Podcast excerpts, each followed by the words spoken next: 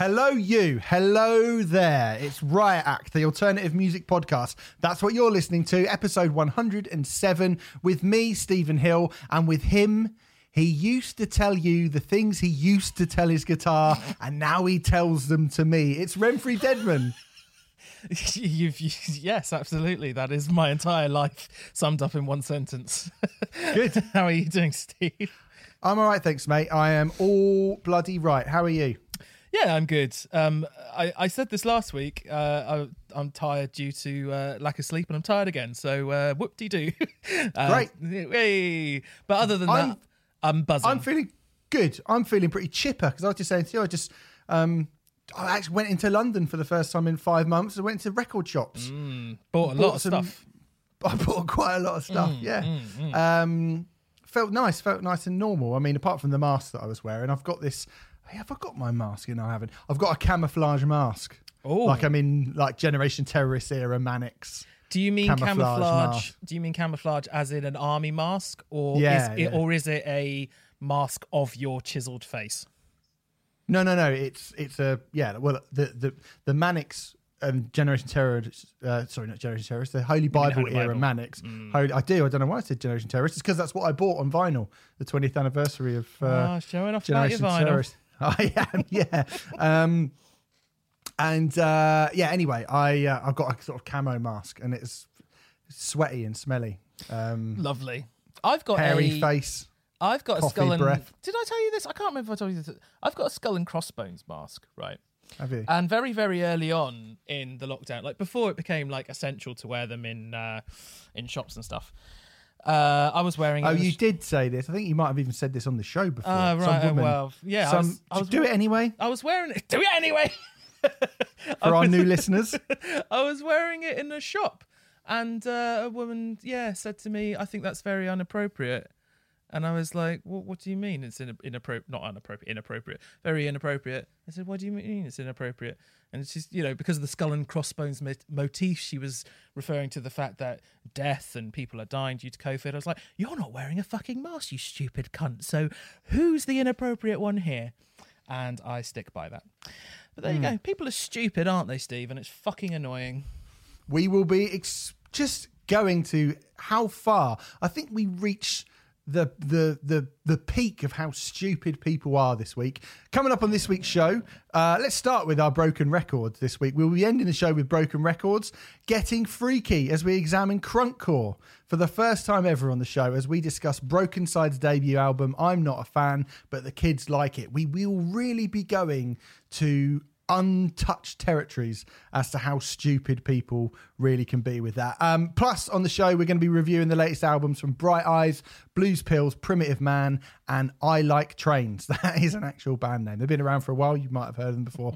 They're new to me, maybe because that's not a great name. We'll talk about the name You later. You said this Um, last time we brought them up. You're like, it's a silly name. It's a silly It's a name. terrible name. it's a terrible, terrible name. What's your beef with trains? It's not a beef with trains. It's just like mm. pointing out that you like them.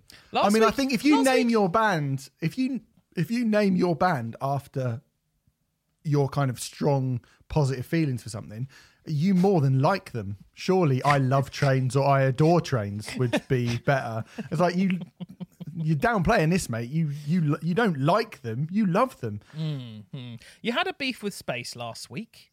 You've got a beef with trains this week. You claim you don't, but I think Not about you do. trains. it's not about Not about trains. trains. It's unlike about you. the- It's unlike you to have a beef about things, isn't it, Steve?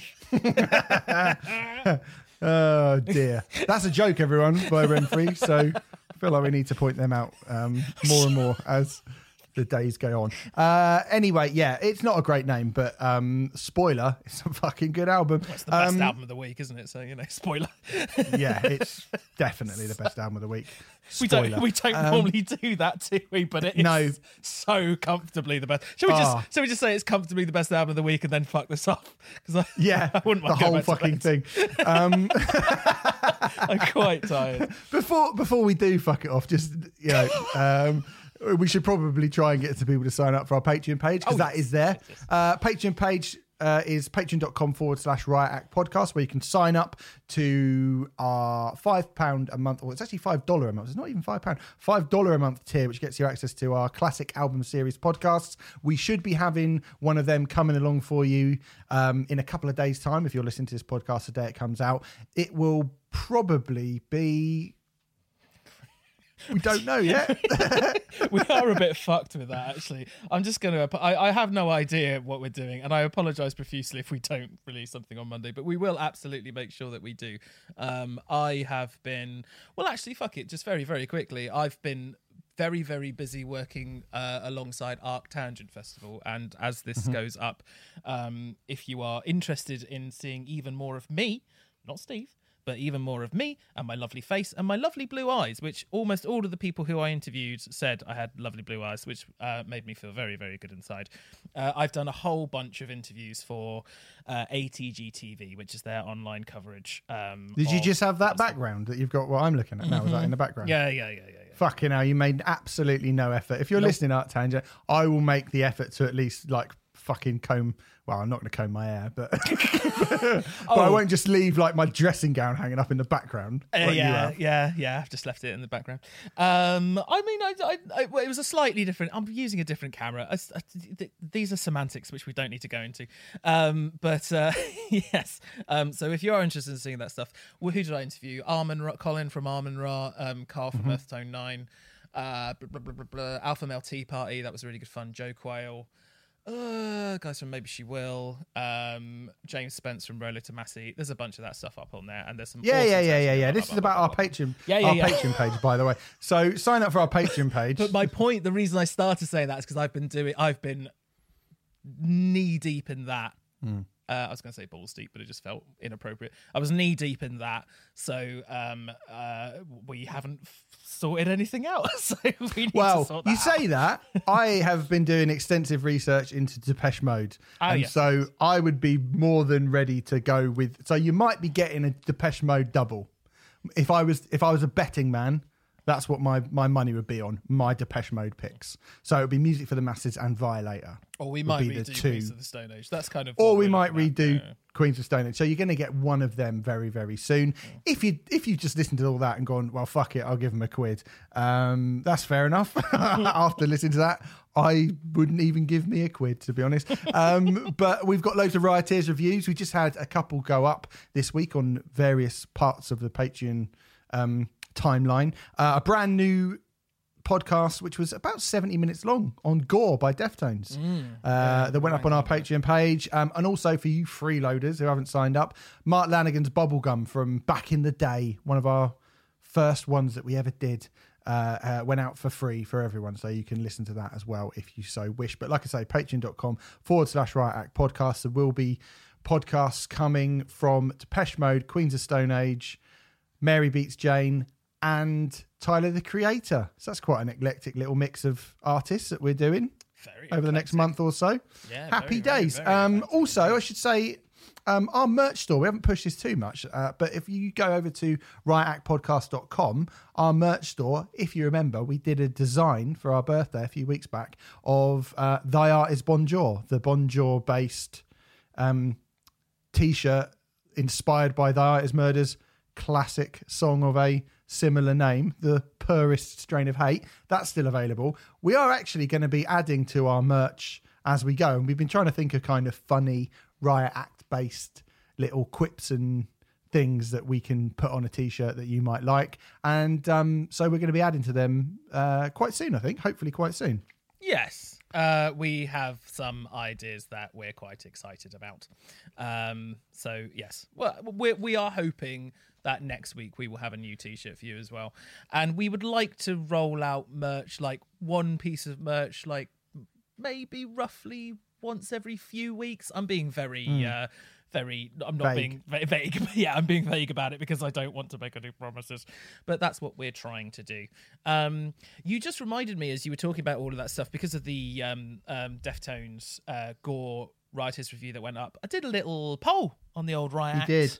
Uh, on the old Riot Act. Now, are you happy about this, Steve? I'm not sure if you are or not. I don't think you can be happy about anyone saying negative things about anything Deftones have ever That's done. true. Well, let me just say that uh, I'm, I'm going to read the tweet. I just said, inspired by today's Rioters review, which was on Gore, what is the worst, and by worst, I mean least good, full length studio album by Deftones?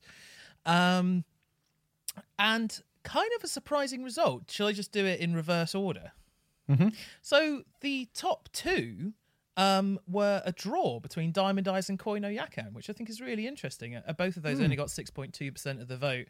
Around the Fur got 7.5% of the vote. White Mm-hmm. Pony, which, you know, one would have thought would be the clear favourite, 10.4% of the vote. Mad. Um, although a couple of people did say, oh, I didn't read the tweet properly, and I thought you were saying, what's your favourite Yeah. Deftones album? So I was like, I'll just read the fucking tweet then. Um, uh, self-titled Deftones got 31.3%. Gore got 38.9%. Saturday Night Wrist, 48.8%. But the winner, Adrenaline, 50.7%. Now, I have a feeling that you would be very annoyed with this, but hmm. Adrenaline would be my pick, which goes to show what a fucking phenomenal band Deftones are, in my opinion, because I think Adrenaline is an amazing album. I just think they've gone on and done so much. I think they've just become.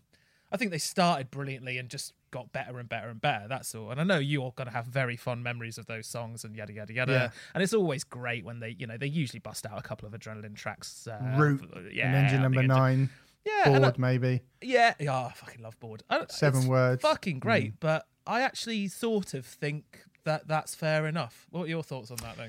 Because I thought I've not listened. that. I yeah, I've not listened to Adrenaline for for quite a long time actually. I Mm. can't really remember the last time I actually sat down and listened to it. And I was just thinking of. I mean, I think I, I can't get behind that. I got to be honest. I Okay. can't get behind Go- uh, Adrenaline being the worst one. Um, but then when I think about one of the big, like a big song off it, like Seven Words is probably the most well-known song off that. Maybe Bored just after, and I do think they're probably come some of the the weakest tracks on that record. Do you think I mean. I fucking love I- Bored. I love. Bo- I think Bored is is is great. Mm. Um, I think Seven Words is a bit of a weaker moment. I mean, I mentioned. I think Fireal, the last track, is fucking absolutely brilliant. I think Engine Number Nine holds up really well as just- one of those songs. Just fun shouting fuck, though, isn't it, Steve? Yeah, it's fun shouting fuck. Yeah, and Although, Yeah. although Seven Words is one of their more nu metal moments, isn't it? of course it is. It's one Yeah, of the it more. is. It's one of the more kind of like, you know. And they went on to do things which were far, far, far better than that. So yeah, I understand what you're saying. I mean, when Seven Words comes in live, I'm like, yeah, I'm going to say fuck a lot, but because I I'm mean, I would- pathetic. Yeah, but I mean, I can understand. Yeah, the thing is, that shit was exciting at the time. Yeah. Maybe listening to Seven Words now, it's maybe not as exciting. But I would say, you know, Nosebleed, Mm. that little run of One Weak Nosebleed, lifter root, that is incredible. Yeah, yeah. Like that's yeah. that's fucking brilliant. So leave off. we mainly did it because um we were just curious uh i mean yeah i we if you haven't listened to the rioters review and you bloody well should do um we, we we're very keen on gore aren't we steve? We're very very very Yeah. keen on it and we think it gets a bit of a bad rap. So so it was voted the third worst uh from you guys but mm, yeah, yeah, i mean they're all brilliant aren't they so who cares Yeah, they're all they're all really really good. Um, we're going to do a little catch up of live things, Renfrey, or sort of live things, because uh, we've not done a lot about the old live streaming thing. But because um, at the weekend you and I both sat down um, to, like it appears many people did, to watch the Biffy Clyro A Celebration of Endings at the Glasgow Barrowlands Yes. stream on the day of release. Was it the day of release? It was the day after the album was was, day released, wasn't it? album came out, Yeah, so it was Saturday night, and um, and we both sat down, not together. You were in your house, and I was in mine. We had no interaction with each other whilst it was going on. Um, this is probably the first time we've properly spoken about it. Yes, it Uh, you've made but, you've made um, it sound like we have a far worse relationship than we actually do but that's fine I think it's quite an accurate representation. of our relationship. um, uh, no, no, we just we just just watched it, didn't we? we just watched Um, it yeah Um, no and beef. or did you It's did you watch the did you watch the, the, the sort of half an hour build up bit, the sort of sound You check. mean the sound check bit? Yes, I absolutely did. Yeah. Did Um, Did you listen with your headphones on for the kind of quadraphonic sound? absolutely That was did. excellent, wasn't yes, it? was fantastic. So they they called it. What did they call it? Uh, they they gave it a. Immersive. immersive sound or something like that. Yeah. Um, as far as I'm aware, that what they're describing there is basically binaural sound. It's the whole Hmm. kind of binaural technique and the binaural thing. Binaural is a quite a complex thing to describe, but very very simply, uh, it's about placing microphones um, where in the same way that your ears are placed. If you see binaural microphones, and actually they did actually have a few um, as part of the setup, they are shaped like a human being's head. Um, Pearl Jam's album Binaural, for example, was uh, uh, recorded this way, and I I fucking love binaural recording techniques because it just makes you feel like you're in the room with them. And the really intimate performances of rearrange and i thought machines in particular i mean as discussed last week uh, i'm not a massive fan of rearrange as a song if i'm totally honest. I don't hate it but i just think it's a bit bit meh um Yeah. but machines oh it? Was absolutely amazing. just just yeah stunning and and they just use the backstage area of the barrowlands which is a very um uh, important venue to biffy um they they've played loads and loads of shows there i mean when they went back and did album shows and stuff like that they did it at the barrowlands a very famous venue up in glasgow um and i just thought it was a brilliant kind of example of how there's been so many of these fucking live streams you know and part of the reason why part of the reason why we haven't really gone into it too much is because I sort of feel like there's an element of people getting a little bit fed up of them. I mean, they're going to continue because the music industry has gone, oh, this is something we can make money off of, basically. And you can Well, make yeah. you can make silly money off of it, really, if you think about it. I mean, I think this stream, I think it was about sixteen quid, and uh, we've talked about sort of the prices of streams and stuff like that in the past, and I thought sixteen quid. I was like, well, it better be pretty fucking special for sixteen pounds, you know. Um, And it absolutely lived up to that. I, I thought, I mean, we're very fortunate we managed to get a freebie, um, but I I, th- was, I thought if I had paid sixteen quid for that, I would have felt like that that was absolutely worth it. The entire show as as a whole, for reasons which we're about to go into. Um, but yes, the the immersive binaural stuff was just fantastic. I suppose, well, Simon was sort of leaning towards the left hand side of the camera, and then it comes in. If you're listening on headphones, it comes in your left ear. It sounds like he's right. It feels like he's right Yeah. there. It feels like he's right there. It's just fucking cool, and it's just another example of Biffy Clyro just using these cool things that other bands don't even think to use, just to make something a little bit special and a little bit different. It was fucking wicked.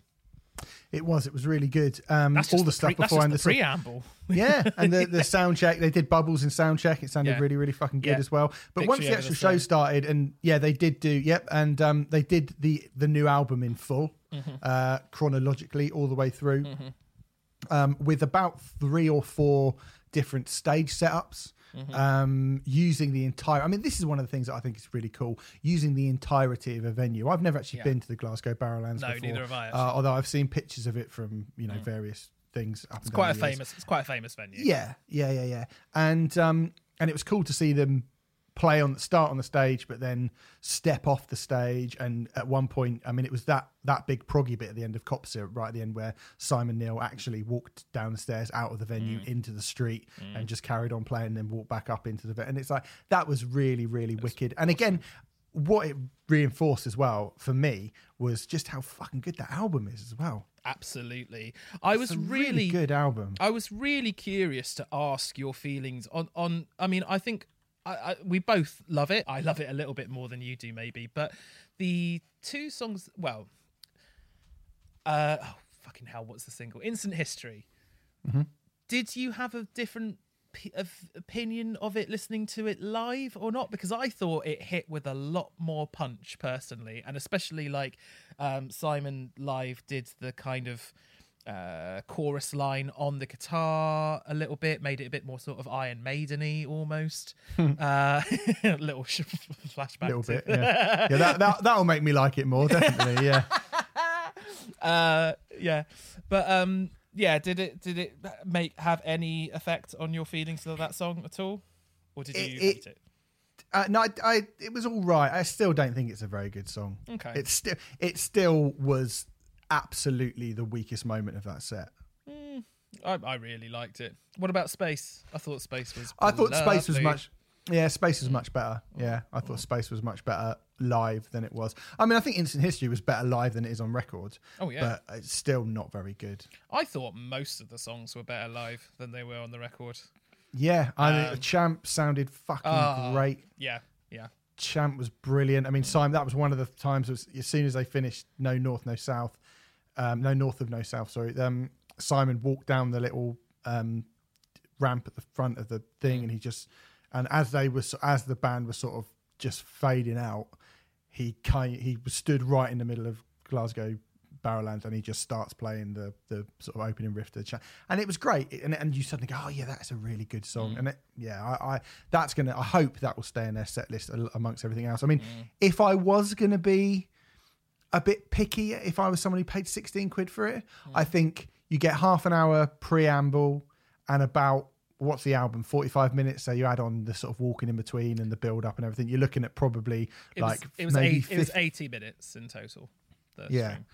um so you know you you wouldn't have minded an encore of maybe if they'd done a little greatest hits encore mountains I, think, I, you yeah, know, I, I living is a understand. problem I understand what you're saying. I thought the quality of what they were doing was just so fucking cool that I was Hmm. happy to go with it though. Because that's yeah that's thing- I'm not, that's not the debate I Yeah. would be having at all yeah, yeah, yeah. I mean, one thing we haven't said is like, yes, but the way they used the space was incredible. But for example, you know, the first song, North of No South, is just sort of a normal, normal quote unquote performance that you see. And, and you're thinking, okay, this is cool. There's nothing particularly different about this or unusual, but this is this is cool. And then as soon as um, Simon walked down the steps for the champ, you start seeing like there's all these like mannequins all over the place and they've dressed up the entire venue f- specially for this um performance and it just felt like that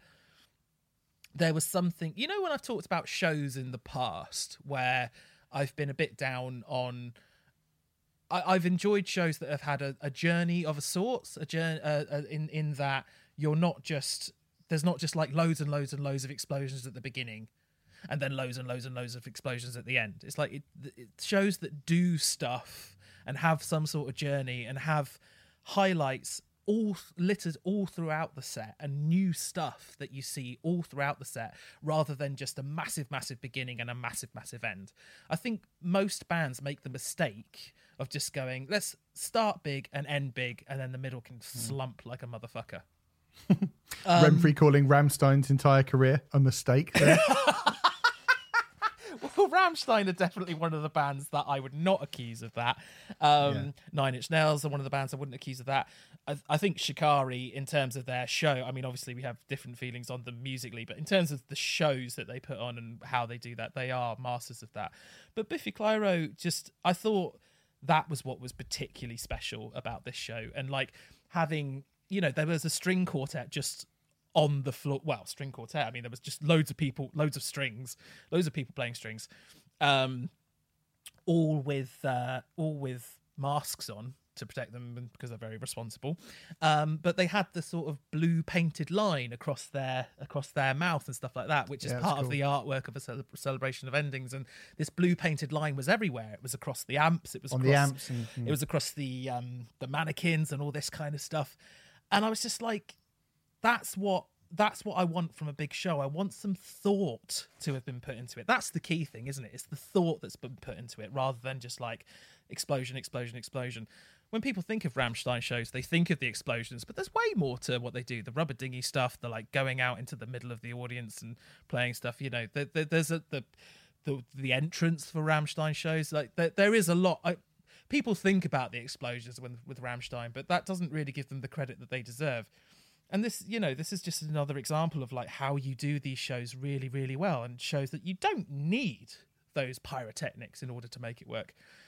I my I made an audible kind of um at the beginning of uh, Tiny Indoor Fireworks. They walk. There's like a mirrored four way wall thing, like a mirrored box, A cube, a like a mirrored kind of cube. cube. Mm. Thank you. That's the best way to put it. A mirrored cube, and they walked into this mirrored cube, and you're like, huh, where have they gone? What's going on here?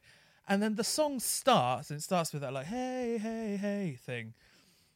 And th- then suddenly some lights go on and the, the mirrors disappear and it becomes see through and it just looked amazing like the lighting state and everything it just looked amazing and i was i, I was genuinely i genuinely found it jaw dropping and you know the last time i remember seeing something like this that used those elements in that way was like the rammstein in paris blu-ray for example or something like hmm. that.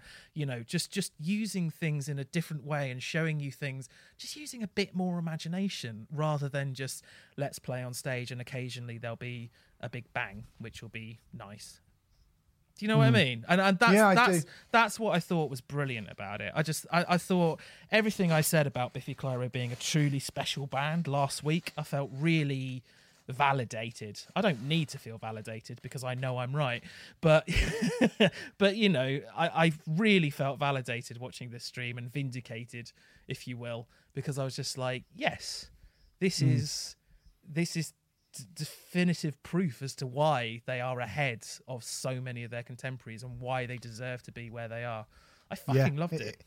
It was really good, really, really very good. And you know, since we are talking about all the various live streams and such what that we've um, uh, we've been watching, I mean, we should have probably mentioned a couple of weeks ago. I stayed up till two in the morning to watch the Code Orange Mud TV thing. Um, which I can't believe say- I didn't. I can't believe I didn't mention this before, but Well, I will no. talk about it now. I'm gutted to say I I don't know how, but I completely missed it happening. I, I, I that's definitely me not doing my job properly, but I was completely unaware that it, it happened. so- Luckily, I'm here to do it for you.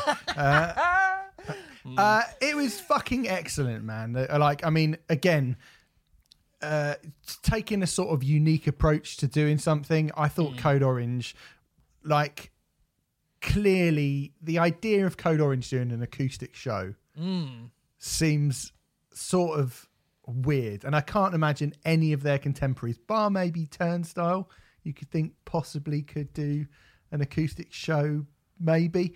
Um, I can't really think of any of Code Orange's contemporaries being capable of making their songs work in an acoustic way.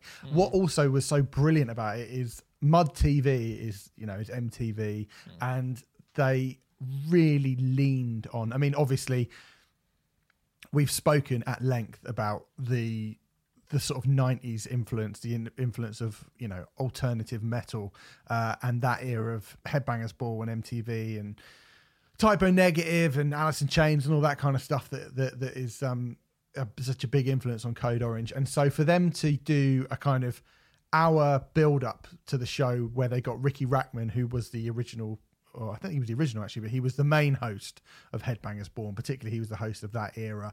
Getting him interviewing Reba and Jamie and members of Jesus Piece and Vein, and then him throw into like a Gojira video as if you were watching Headbangers That's Ball, cool. and it being set up like like the kind of 90s headbangers ball set like you know as if they were doing i mean there's i i because I don't know if I mentioned this, I quite like the 90s. So I am always YouTubing old episodes of Headbangers Ball, like where they do the Sepultura on, like in the studio thing, and they always have these weird camera, slightly off camera angles, like you're at the, you know, uh, 1960s Batman's baddies lair or something. Do you know what I mean? It's always like slightly, sc- and they had all that, like they just, they did it so perfectly. And then when it The- came the- to the actual live stream, They're- go on, sorry. they're very, very just to um, come in on that. They're very, very, very good at um, showing their influences and, and not hiding them at all, but then also putting their own stamp on them. I think, and that's all I want. to say Absolutely. Yeah. Mm. Um, and then when it cut to the actual live stream, you had a a sort of intro package where they showed little clips of old Headbangers Ball and all the art and all the kind of the graphics and everything looked like Headbangers Ball, and it cut to like Pearl Jam doing Black on MTV Unplugged. Hello. Kurt, Cob- Kurt Cobain on MTV, Alice in Chains, which obviously would be a big one, doing MTV Unplugged, a little snippet of Pete Steele on Headbangers Ball. Like it was fucking so perfectly pitched, and then for it to cut to Code Orange, basically sat on stools in exactly the same um, setup as the Alice in Chains Unplugged with like candles and flowers around them. And for them to go into Bleeding in the Blur acoustically. And it sound great as well. Like Reba sounded fucking great. Reba's got a great voice. She's got like such a good tone to her voice. And when you think like I'm just looking at the set list now, ugly, obviously you think something like ugly you reckon could probably work just about work live. Autumn and Carbine, um, they played, which worked really well. Um, uh, but then stuff like um, Hurt Goes On, which is which is what they ended with, which is not really got. It's just an electronic song. That like there's no guitar or there's no real live instruments particularly on that. It's all kind of electrically made. But they made an acoustic version of it, and it sounded brilliant. And it cut out like when they went when that how that song cuts out, they just cut and then it's like boom, and it was like thanks for watching, and that was it. And you were like, oh, Code Orange, they've just gone. And um, I mean, what most people have been talking about is the Down in the Hole cover, uh, which was which was great. And again, like such a great tip of the hat and such a great nod to one of their biggest influences um, on this new album, or one of the the. I mean, there's so many influences on this record, but one of the big influences is clearly Alice in Chains. And um, yeah, man, I thought it was fucking great. It looked amazing, and it's again, you know, a band taking a concept that no one else has, but like no one else has thought. Let's try and recreate MTV Unplugged during the '90s, while from the the period when all these bands were doing this this thing, and and to get it so like I, you know, one of the reasons you and I love Brass Eye so much is because when they when they parody something, when they recreate something, it looks real. It Yeah. doesn't look like a joke. It's not played like you know when you watch some shit American sitcom like fucking How I Met Your Mother or something, and they go, "Oh, remember in the '80s?" and it's just them, but they've got flock of seagulls haircuts and a T-shirt that says "Frankie says relax." It's a caric- just go, well, caricatured yeah. version of it, yeah, which is Or they're wearing real. like Hulk Hogan fucking bandanas and stuff, and you go, "Oh yeah, that's what the '80s look like." Yeah, yeah. Whereas it's lazy it's When- lazy kind of um, nods to it as opposed to looking at the details which make Mm. Yeah. it very real yeah whereas you know you get like someone like Chris Morris actually makes when they used to do stuff from you know the night old BBC programs from the early 70s and you'd go well that actually does look like it could have been the 70s the,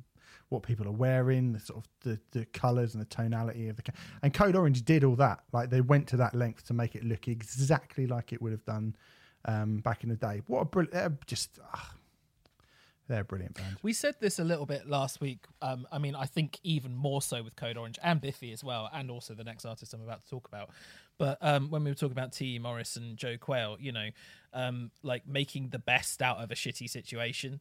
And i do think I, I you know i I, don't, I wouldn't put pressure on any bands to like create at this time because i don't think that's a uh, productive thing to do you know it's very you're not you're not the CEO of Spotify are you so you know very good. Um, but uh, those bands who are making an effort to go, okay, we need to do something with this, but also fuck with the formula a bit and do it a little bit different. How can we utilize what's going on at the moment and make it uh, make it a genuinely interesting artistic statement? Those those are like the true, you know, artists, if you will. Those are the those are the people who I want to invest my time uh, in. I was going to say money. Well, I do want to invest my money in them, although you don't do so in such a traditional way these days. But you know, that's that. Those are the people that we want to really promote, isn't it? Really, those are the really creative individuals. and another one would be Nick Cave Yeah, speaking of Nick Cave, um, so uh, the Idiot Prayer stream, which was um, Nick Cave alone uh, in Alexandra Palace um, with just a grand piano. Um, so it's 21 songs in an hour and a half. Uh, he did songs from right across his career. Uh, some songs that had never been performed live before. For example, he did uh, "Idiot Prayer," the song from uh, it's from Boatman's Call, isn't it? The Idiot Prayer, um, which was the first time he'd ever played it live. Um, and then, sort of, um, he even did alternative versions of other songs, such as Palaces of Montezuma from Grinderman. Now, I don't know how many people know the Grinderman project, but it's a far more scuzzy kind of garage rock sort of thing. So to hear him doing sort of a solo piano version of this song, there were a few songs that were quite um, changed quite quite dramatically and I always always like it when uh, when artists do that. And it was just an incredibly um, intimate performance with Nick Cave. It was very, it was kind of similar to um, the conversation with show that I was very, very, very lucky to attend last year at the Barbican. Um, in that it was just him uh, sat at a piano and performing the songs there was no kind of fanfare. There was no sort of there were sort of different lighting states and things like this. It was the cinematography was absolutely beautiful. It's um, cinematographer was a guy called robbie ryan who um, worked on the favorite marriage story and american honey. So like these big big big big films. Um, and every single shot of it just looked really beautiful. It looks really really i mean you could almost every single shot could have been like a piece of artwork. And I think to keep to sustain the interest of just a man sat at a piano for an hour and a half, it's quite a task. It's quite a monumental task to have to do that. And I think they managed it really, really, really well. I mean, it helps that the songs are absolutely phenomenal as well. There were a lot of favourites in there. Um, it wasn't just sort of rarities and so on and so forth. So you've got Are You the One I've Been Waiting For? Um, there was the Mercy Seat, an incredible version of the Mercy Seat, Jubilee Street, um, Higgs Boson Blues is quite a big one. Into My Arms, he played, but then I think it, and I loved all of that stuff, but I think it was the the rarities. Like for me, as someone who uh, is a big, big, big fan, um, so hearing "Man in the Moon," which is the Grinderman song originally. Yeah. Um, uh, the version of Girl in Amber, I mean, normally it's the, the, the version on uh, skeleton tree is normally very kind of there's there's a very electronic bent to it. So to hear it in its sort of acoustic piano setting, uh, it was just it was just absolutely magical. I just thought it was absolutely amazing. He played a song called Euthanasia, which never made it onto any of his records. Um, I mean, very much the case that it's not going to persuade any one who doesn't like Nick Cave to have been into him. It did very much feel like this is something for people who absolutely love Nick Cave. But then I also wonder would anyone who was a um, casual fan pay sixteen pounds for a live stream of Nick Cave anyway? So it's kind of probably besides, not. No. Probably not. No. So it's sort of besides the point, isn't it? Um, mm. I absolutely. I, I, don't know what set Nick Cave could play that would be like, oh, I better do the hits for a festival set. Do you know what I mean? I just don't think. Yeah, yeah. What yeah. what does that even look like? I mean, I, I I'm off the well. His largest, his biggest song on Spotify, I believe, is "Into My Arms." But then there's, I, I guess, "Red Right Hand" is a hit. He didn't mm. play "Red Right Hand." Um, don't know if it work on a piano. Although, although having said that, there's plenty of plenty of these songs that he did play before hearing them I would have been like, well, that's not going to work on a piano, is it? And and he makes them work on a piano. Pro- I mean, most the majority of the songs are probably written on piano in the first place, so you're probably just seeing the songs yeah. before the bad seeds get their hands on them. Um, but yeah, it was really magical, and an hour and a half felt like thirty minutes. Um, just just flew by, and as I say, considering it's you know predominantly just one man at a piano to keep that interesting for feature length is pretty impressive. I thought it was absolutely yeah. stunning. I loved it. Good. Well, there you go. Three very, very good live streams, and they're the sort of standards to which I think everybody should be aiming for uh, absolutely. as, as, as, we progress into this uh, this new normal. Oh God, new normal. But I think the key Rubbish. thing there as well is three very different approaches, but yep. but and, and therefore that is why they were all brilliant. Yeah, for sure, for yeah. sure. Um, anyway, let's do some reviews, Remfry, and we're going to start with Conor Oberst and his Bright Eyes. Bright Eyes, 10th studio album, Down in the Weeds, Where the World Once Was. The album that we were. Bright, bright Eyes, born. That's my favourite Bright Eyes song. Um, I can't. I album... can't hear it without thinking of Watership Down. Which Mm. then gives me anxiety because that film fucked me up as a Yeah. wee nipper. You've seen the Watership Eastern- Down film, East right? from round here, there's a pub up the road from me called the Watership Down, which is right uh, by. Richard. What's his face? The author. Yeah. Mm-hmm. What is his name? Richard. Forgotten now. I knew it ten seconds ago, and then you said Richard What's his face, and I went, oh, and his name is not, and now I think his name is Richard What's his face. It's definitely not Richard. What's his face? Um, Richard Adams. There we go. Yeah, You've- that's the guy. surely you've seen the film, the Watership. Yeah, Oh, yeah, it's terrifying. absolutely. How the fuck was that a U certificate? I don't know. That is. Well, I tell you what's cool is that the pub, the Watership Down near me, has got a little petting zoo with loads of rabbits and uh, Oh, guinea nice. pigs and stuff in it. So that's nice. they don't claw each other's fucking eyes out No, or anything like that. no, like like happens like happens in the U certificate film. It's unbelievable. Yeah.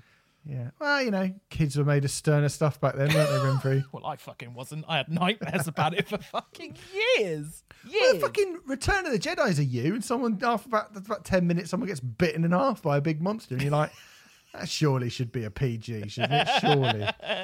um. Anyway, uh, the album that we were sort of promised There's wouldn't incest. ever I- exist. there's incest in The Empire Strikes Back, and that's a U. Right. Okay. Well, we've moved on. I know. So I know. We're we not going to go through every U and pull up the British Board of Certifications and go, you've been very, very negligent here. I know we totally had moved on, but it just occurred to me that there is Yeah. incest in The Empire Strikes Back. Because I thought of one and I was like, I'm not going to do it because we've moved on. But No. since we're here, I think stealing a child, goblins stealing a child in Labyrinth is fairly terrifying. Yeah, was that a Mm. U certificate? It was, yeah. Unbelievable. Sorry, we that can part move on. that we can David move on. Bowie was written for Michael Jackson. I think I said I before. think I think it should be a 12 certificate for David Bowie's codpiece alone. Frankly, Jesus Christ! Yeah. I mean, you can see everything there. you I can. think. Imagine if Michael Jackson had have done that. A film about Michael Jackson stealing a baby. Mm. I mean, all you fucking millennial haters out there can say what you want about David Bowie, but he never stole a baby in in the real in the real world. But he did make Um, Moonwalker, which was almost as bad. yeah, Although Joe God, yeah. Pesci's in Moonwalker. yeah, going. I'm going to make our kids take drugs. They're all going to take drugs. It's like, why? Why kids? Oh, you're a drug dealer. Just sell your. It doesn't make sense. Anyway. Shall we just review Moonwalker? Fuck. No, no, no. The tenth studio album, the album that we were told we were never going to get. Um, before the release of 2011's The People's Key, Conor Oberst claimed, in fact, he actually claimed this back in 2009, that the next Bright Eyes album would be the last one. So, most people's assumption is that The People's Key would have been the last Bright Eyes album. Um, nine years later, we get something of a phoenix from the flames. There was never any official hiatus that Bright Eyes went on, but I think everyone just assumes that there has been this hiatus for the last sort of eight years, really. Yeah, Um, I've, I've read slightly contradicting reports, but but yeah, I mean, uh, no one was expecting a new Bright Eyes album. I think that's fair to No. say. Um, so they are back. This album features contributions from the likes of Mars Volta drummer Jon Theodore Yes, and Flea from Back to the Future 2. Yes and no. His most famous work, Back to the Future Part Two. um, uh, and the Big Lebowski. Thoughts Yeah. on We won that money, Lebowski. thoughts on Flea's acting career, Steve? we want the money, Lebowski, or we cut off your Johnson. That's my thoughts. Okay, yeah, he's. I, love the big. I love two of my favorite films. I love the Big Lebowski. I love Back to the Future too. same. So I'm not going to slag him off. No, no, yeah. mm. I, I- the thing is, when Flea turns up in a film, you go, You go, there's Flea. "That's Flea. Flea," and it takes you Yeah. Mm. out of it. That's what that's what fucks me off about it. It's like this is Flea, you know. Yeah, but you do that with. I mean, I do that with fucking anyone famous, don't you? Really? you Stephen do. Fry's bad for it. I mean, I love Stephen Fry, but I don't like Stephen Fry turning up in films because I go, "It's Stephen and he's Fry." and he's an actor, Yeah, well, yeah, but you should. so that's rough be. on him. It should be. Yeah. Okay, let's talk about Bright Eyes. I have to confess that bar my quite well thumbed and quite heavily listened to copy of 1998's Letting Off the Happiness album, um, I'm not much of a Bright Eyes fan, and I've never really gone very deep into their or his career. Um, so this official stroke unofficial hiatus that they've been on has never really hit me that hard. Remfrey, how about you? Uh, I'm the same as you. The only difference is it's a different album for me. So the only one I've listened to extensively prior to this one is 2005's "I'm Wide Awake, It's Morning," which I quite like. Um, but I've never fully got on board with the bright eye with the bright eyes. Um, yes, for reasons which might become clear as this review goes on. yeah. Uh, well, I mean, I liked the sort of earlier stuff when it was in Never that little him. sort of. Never Mm, disliked in him, just never Well, loved I, I mean, I say I like the early stuff. I like that album. It, I got it in a sort of um, just post discovering Elliott Smith Mm. haze of stuff, and I thought, oh, this is a bit like that, but probably well, not even probably, but not as good. That was sort of my where my sort of thoughts began and ended. Hence why I never bought another album. I just thought that's quite a good record of theirs. Uh, I quite like this sort of thing. Um, but I've got a load of Elliott Smith albums that are really good, and I'm not sure that I need loads more of this. I think you've actually hit the nail on the head a little bit because I don't think uh, my past experiences with Bright Eyes haven't been I don't like this. It's more been well, this is fine, but there are other artists that I prefer and think do it better. That scratch that itch. Yeah, more so. Mm. Um, Damien Rice, for example, Mm-hmm. um, or I mean, yeah, Iron and Wine Iron and would be another one Yeah, yeah, yeah, exactly.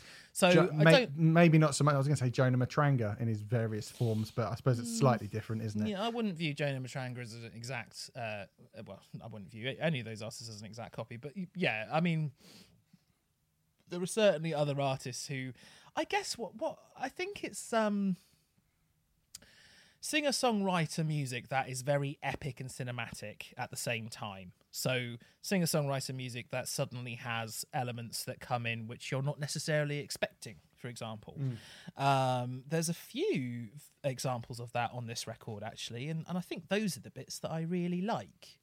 Um, uh, Just as an example, there's a nice bit of bagpipes that pop up on Wow. Persona non grata. Am I going There- ahead of myself? There's a, you are. There's Right. a bit of bagpipes. As- I mean, we can do this now if you want. There's a there's you said there's a nice bit of bagpipes.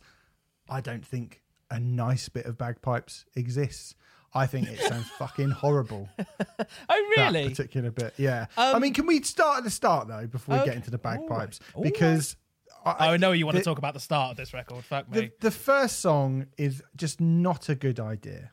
It's really not a good idea because it was their first album in nine years. I was like, oh, I wonder what he's, you know, what, and because there has been such, I think, like a really, you know, it, it's the perfect time for a new Bright Eyes album with Yeah. so many great artists um, of a similar, if not completely exactly the same bent, a similar enough bent, um, with this sort of thing being popularized by everyone from Phoebe Bridge, you know, that that kind of minimalisty um, solo artist being popularized by everyone from sort of Phoebe Bridgers to um, Iver. Bon Iver to now Taylor Swift. It couldn't be a better time for couldn't be a better time for a new Bright Eyes Yeah, album. totally, and I, so. I was like, oh, I hope you know this kind of legend of the uh, of the scene can come back and write an album which stands toe to toe with the very best albums from what is happening in in this world in 2020 and then the first song is 4 minutes of a bunch of musicians tuning up and people talking in a bar. And at the first you're, at first you're like oh okay oh this will probably actually go into a song in a second because I can see it's 4 minutes long. And then halfway through it doesn't and you think surely he's not just going to let this go on for 4 minutes. And then he does. Mm. And it's got to be one of the worst openings to a record I have ever heard in my life. It is just an absolute enthusiasm nuclear bomb. Any agree, yeah. enthusiasm I had for this record just was like straight away. What's annoying is if that song had been 45 seconds, a minute, maybe, it Yeah. would have actually been quite a cool way to open it. But because mm. it's a very long four minutes, uh, obviously, An excruciatingly long yeah, minutes. yeah. You're just like, why? Why? You just you just keep asking questions to go. Why have you done this? Why? Why have you?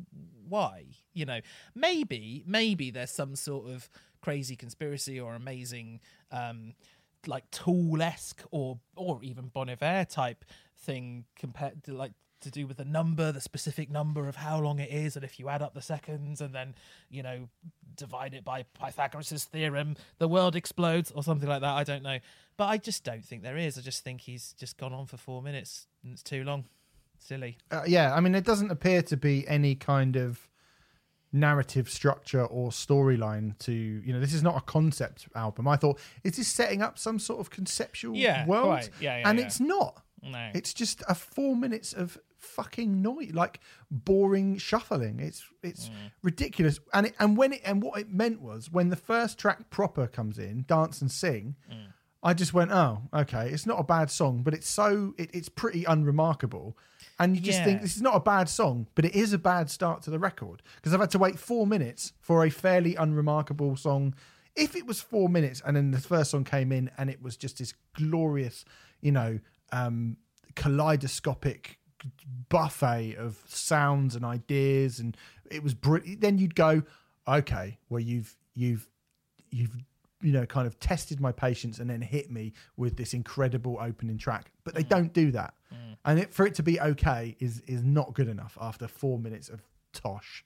It makes you question his decisions, doesn't it? And I, mm. personally, if I'm listening to someone, I want to be confident that uh, what I'm listening to has been put together and crafted meticulously well. And when it opens like that, you're just like, maybe look, maybe we are missing something here. Maybe we are missing something here. But I have searched for it and I don't know what it is. And it should be clearer, I would argue. Or maybe Yeah. it shouldn't, I don't know. But anyway, certainly Dance and Sing, it's weird, isn't it? Because Dance and Sing comes in sort of with all bells and whistles in a way. I mean, he's backed by an orchestra, and then there's like a choir of female hmm. backing vocals that come in, and all this sort of thing. And I really admire all of that and the way that it's put together. And but I was listening to it, and it took me a while to figure it out. I was like, on paper, this song has all the elements that I certainly I like. Though kind of cin- cinematic, very sweeping, blah blah blah. Why? So why am I just not responding well to this song? And the only conclusion that I've come to is I just don't think the actual song itself is very good. it's a completely unremarkable song Yeah, yeah. I don't think it's terrible, but unremarkable no is it's a pretty absolutely unremarkable it is a it's a it's a perfectly um it's a, pers- a perfectly um fine It's serviceable. uh, com- composition of Yeah. of sounds yeah, and it is well produced. I mean, again, like I say, for very many of these albums, which are from the bigger artists that we cover, if you put it on your headphones, it sounds absolutely course it does. delightful. But and it's well you know, arranged. it- it's well it's arranged. beautifully arranged, and it's clear and it's concise, and you know the the you can pick out every element of it. But there's n- not really any semblance of a great song in there whatsoever. And I think it's, it's a shrug emoji of a song. I would say it is, yeah. And then ju- um, just once in the world comes in, and again, I don't really have much to say about that. Again, it feels like an unremarkable song. Apart from there's clever little bits, like there's a bit where he says electric guitar, and then a big electric guitar Yeah. comes in, and and then And- you get this kind of really killer Hammond organ or Moog um, organ sort of thing uh joins in on top of that and i was like well that's that's really that that sounds really cool That's- but it doesn't that- make the song great does it That exactly. That's the yeah, totally agreed. But that's also the first moment of this record where my uh, ears prick up and I go, ah, finally, you're doing something interesting. And we are talking. I mean, at that point, we're a good ten minutes in, I reckon. Uh, Yeah. I, I would have thought um, of a pretty long record. So Hmm. you know, uh, longish. Um, so yeah, it's just a bit like, yeah. hmm. The- the- yeah, you I- would I- be you would be looking at um, well past the ten minute mark because the first song's four minutes, dance and sing is four and a half minutes, so you're looking at eight and a half minutes as you start just once in the world, and then that doesn't come into the last ninety seconds, I don't think. So you're looking at a good sort of twelve minutes of not a lot. Yeah.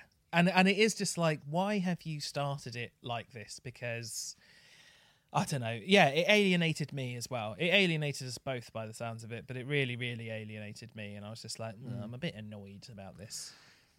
Uh, you've also got um, Mariana Trench, which goes for that kind of 80s synth thing, which is, it reminded me a bit of that one of the slower songs from that last Beck album. And it takes it takes a long time. It's about again, it's the last minute where the where a sort of a big chorus comes in and you go, oh, I quite like this bit. But again, I mean, at this at that point, I was like, this isn't very good. This record. You're four tracks in, and you've had one sort of guitar and Hammond organ flourish. You've got a big chorus at the end of one of the other songs, and you know you're 15 minutes into the record, and you're thinking, "Fucking hell, there's 13 tracks on here." Um, 14. sorry, 14 tracks on here. As I, I don't really know, I don't really know how much of this I'm going to be able to take Hmm. because it's just very, very. It was just kind of. I was just sort of shrugging in my way through it at that point. Yeah, yeah, yeah, yeah. Actually, I mean, there is there is a, a particularly low point for me. Like the sixth track, Pan and Broom. Is it the sixth track? Yeah, it is the sixth. Pan and Broom. I just just find annoying. Um, it makes me think of twee hipsters with a Casio keyboard performing a gig in a washing machine or something like that. You know, using a Nokia thirty three ten for a PA. It's just all that kind of like, oh, let's put some weird, wacky ideas into it, but none of them are actually going to serve the song. We're just trying to be weird and hipsterish and odd, and it's yeah, just like I haven't even got anything written down for that song. It was just like it's just it's no- yeah, it is is nothing. It is very like shrugging, shrugging. Again, shrug emoji. It is. It is. There's a lot of shrug emoji, isn't it? Mm. But I mean, the, the, that the only from those first six, I think I agree with you. Like, I think that's a, a fucking waste of time. I really like One and Done, which is the one that comes before that, which has got some kind of weird, almost industrial stabbing parts on it, and some quite a, nice orchestral stuff. And it's got a- an it's got an odd pacing. It's got a, a variant kind of. Um, uh, the, a variable pa- the pace kind of slows and dips and quickens. And i was like this is comfortably my favorite song on it at this point. And i was like that song's actually pretty good but it was just surrounded by sort of nothing. Um i thought stairwell song was pretty decent as well. That's another kind of slower a bit more of a grander one. Um persona non grata with the fucking bagpipes. I mean i just hate the sound of bagpipes. Okay, I I, I, just I quite the sound like of bagpipes is horrible I quite like Persona non grata, and it certainly doesn't. I thought I thought the bagpipes bit was quite good as well. I mean, certainly. Well, I was gonna I was gonna say, and you're sort of going on to it, but this it feels like it's an album of two halves because Hmm. the second half is much much better than the first half, isn't it? far better So Yeah. much better. So much so better. much better. Like songs like Tilt a Whirl, for example, or I think my Mm-hmm. I favorite. like. I think my favorite song on the record is Calais to Dover. You know, I've I've actually got um, Hot Car in the Sun as my favourite, yeah, Hot which Gun is just sort of which which like the thing is is after all that stuff we're saying about the adding this and it's just Conor and a piano and it's dead simple. It's really catchy. It's very emotional. I mean, this was written in the aftermath of his divorce, and it's two minutes twenty nine. This song, proper like sad boy. Mm-hmm. Um, and there's a bit where he says, "Didn't have much to do. I was dreaming of my ex wife's face." Mm-hmm. which is mm-hmm. emo as fuck. And but but it's that to me is proof that you know, like the Bright Eyes album that I own and like, there's not really much in terms of the grander, more orchestral, more sort of bolder, more cinematic cinematic flourishes to it. The the tighter, more insular um, moments of it. He's he's very good at that, and I think Hot Car in the Sun is really good at doing that. And it's two minutes and 29 seconds long. And it just feels totally easy and heartfelt. And it's a really good song. Um, Calais to Dover is a, a- another kind of is a is a very emotive one as well. I mean, great chorus, and it's got one of those rare things, which is um, a brilliant. uh, It's not actually Noel Gallagher, but it- it's got a Noel Gallagher guitar solo in it. You know that solo at the end?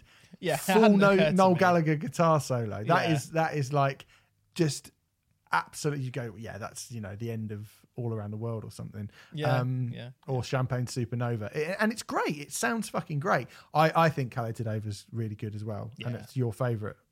Yeah, it's my favorite on this record. Um, I mean, but there's a, it's a bit irritating because I kind of feel like by the time this record begins to get good, it's sort of already lost me, which is what's annoying. Yeah. And it is really irritating because there are some really good things on it. And maybe it's just, maybe we're just not fans of Bright Eyes. I mean, I, I have to admit, I'm not a massive fan of Conor Oberst's voice. I'd never ever say that he has a bad voice, but it is just one of those things where you're like, you either like it or you don't, and I'm not a massive fan of it. Funnily enough, I mean, Phoebe Bridgers, who I've wanged on and on and on about um, on this show quite a lot, uh, who I obviously think is fantastic she's done various different projects with different people and um, she actually did an album with conor oberst last year called better oblivion community centre and it is the only phoebe bridgers projects that i don't really haven't really got on board with. So, mm. you know, there is kind of like a feeling with me that I'm just not really a big fan of Conor. Um, Why do you think that is? Do you think he's got, I mean, he's got, I don't think he's quite the bloke from Spanish love songs, but he has got a like quiver in his voice, which is like, he's going to cry. Oh God, he's going to cry. Do you know what I mean? He has got that, I'm about to cry vocal. Part of what I find irritating about him is I find it difficult to put my finger on what I find irritating about him.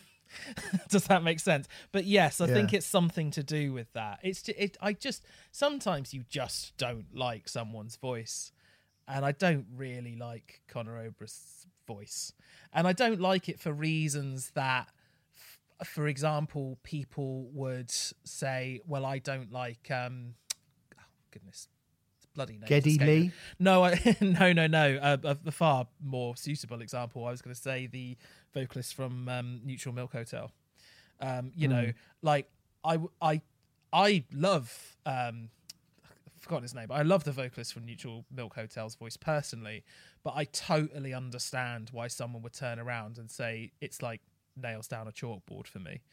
Um, I think Conor, Conor Oberst has a similar kind of thing. It's just I like Neutral Milk Hotel and I don't like Bright Eyes. I, I, I, but I can't. But putting my finger on as to why, sometimes it's a very just sort of personal thing, isn't it? And I, I don't know. Mm. I can't I can't put my finger on it. And it, particularly considering that this is my job, it particularly annoys me when I can't put my finger on why. But I, I just yeah, I just don't really. And I it's not That's best. fair enough. It's I not, mean, it's, fair not, enough. It's not the best criticism, but it, but yeah, no. it is just what it is. Um, it's it's not really his voice uh, to me. I think it was just the fact that so much of it was a bit.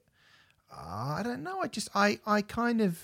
I mean, I thought you know, Comet song that ends the album. Again, I quite. It's an attempt to do sort of a big day in the life yeah ending in it, which is cool. It's not as good as that, obviously. Absolutely um, not. No. you know, but um, you know, it made me think I probably wouldn't go back to Bright Eyes and the rest of their back catalogue. And I just feel that I think it's like I said before, you know, there are better people at doing this sort of thing. Mm. You know, there is a, there's a finite amount of room in your life for stuff that, you know, I, I don't think I'll ever run out of hardcore bands to like. Mm. Do you know what I mean? If someone says there's a really good new hardcore band, do you want to listen to them? I'll go yes, and they might go they're not as good as you know they're not as good as Minor Threat, uh, but they are they're pretty good. And I would go, great, that's, that's fine. If they're that's a good fine. hardcore band, yeah, I yeah. want to listen to them. Whereas if someone said to me like, there's this new singer songwriter, sort of folksy singer songwriter, and he's all right. Do you want to listen to it? I'd probably go, no, I'm all right, thanks. Yeah, yeah, I've, yeah. I, have got enough of that. It's not what I, I don't listen to it enough to be like I need to know every single one of them. And I basically I mean, feel like taste. that about Bright. Yeah, yeah I, I feel like taste, isn't it? Yeah, and I feel like um, Bright Eyes for me, particularly in 2020, sit in the sort of middle range, the kind of six out of ten range of a style of music which I am not heavily emotionally invested in.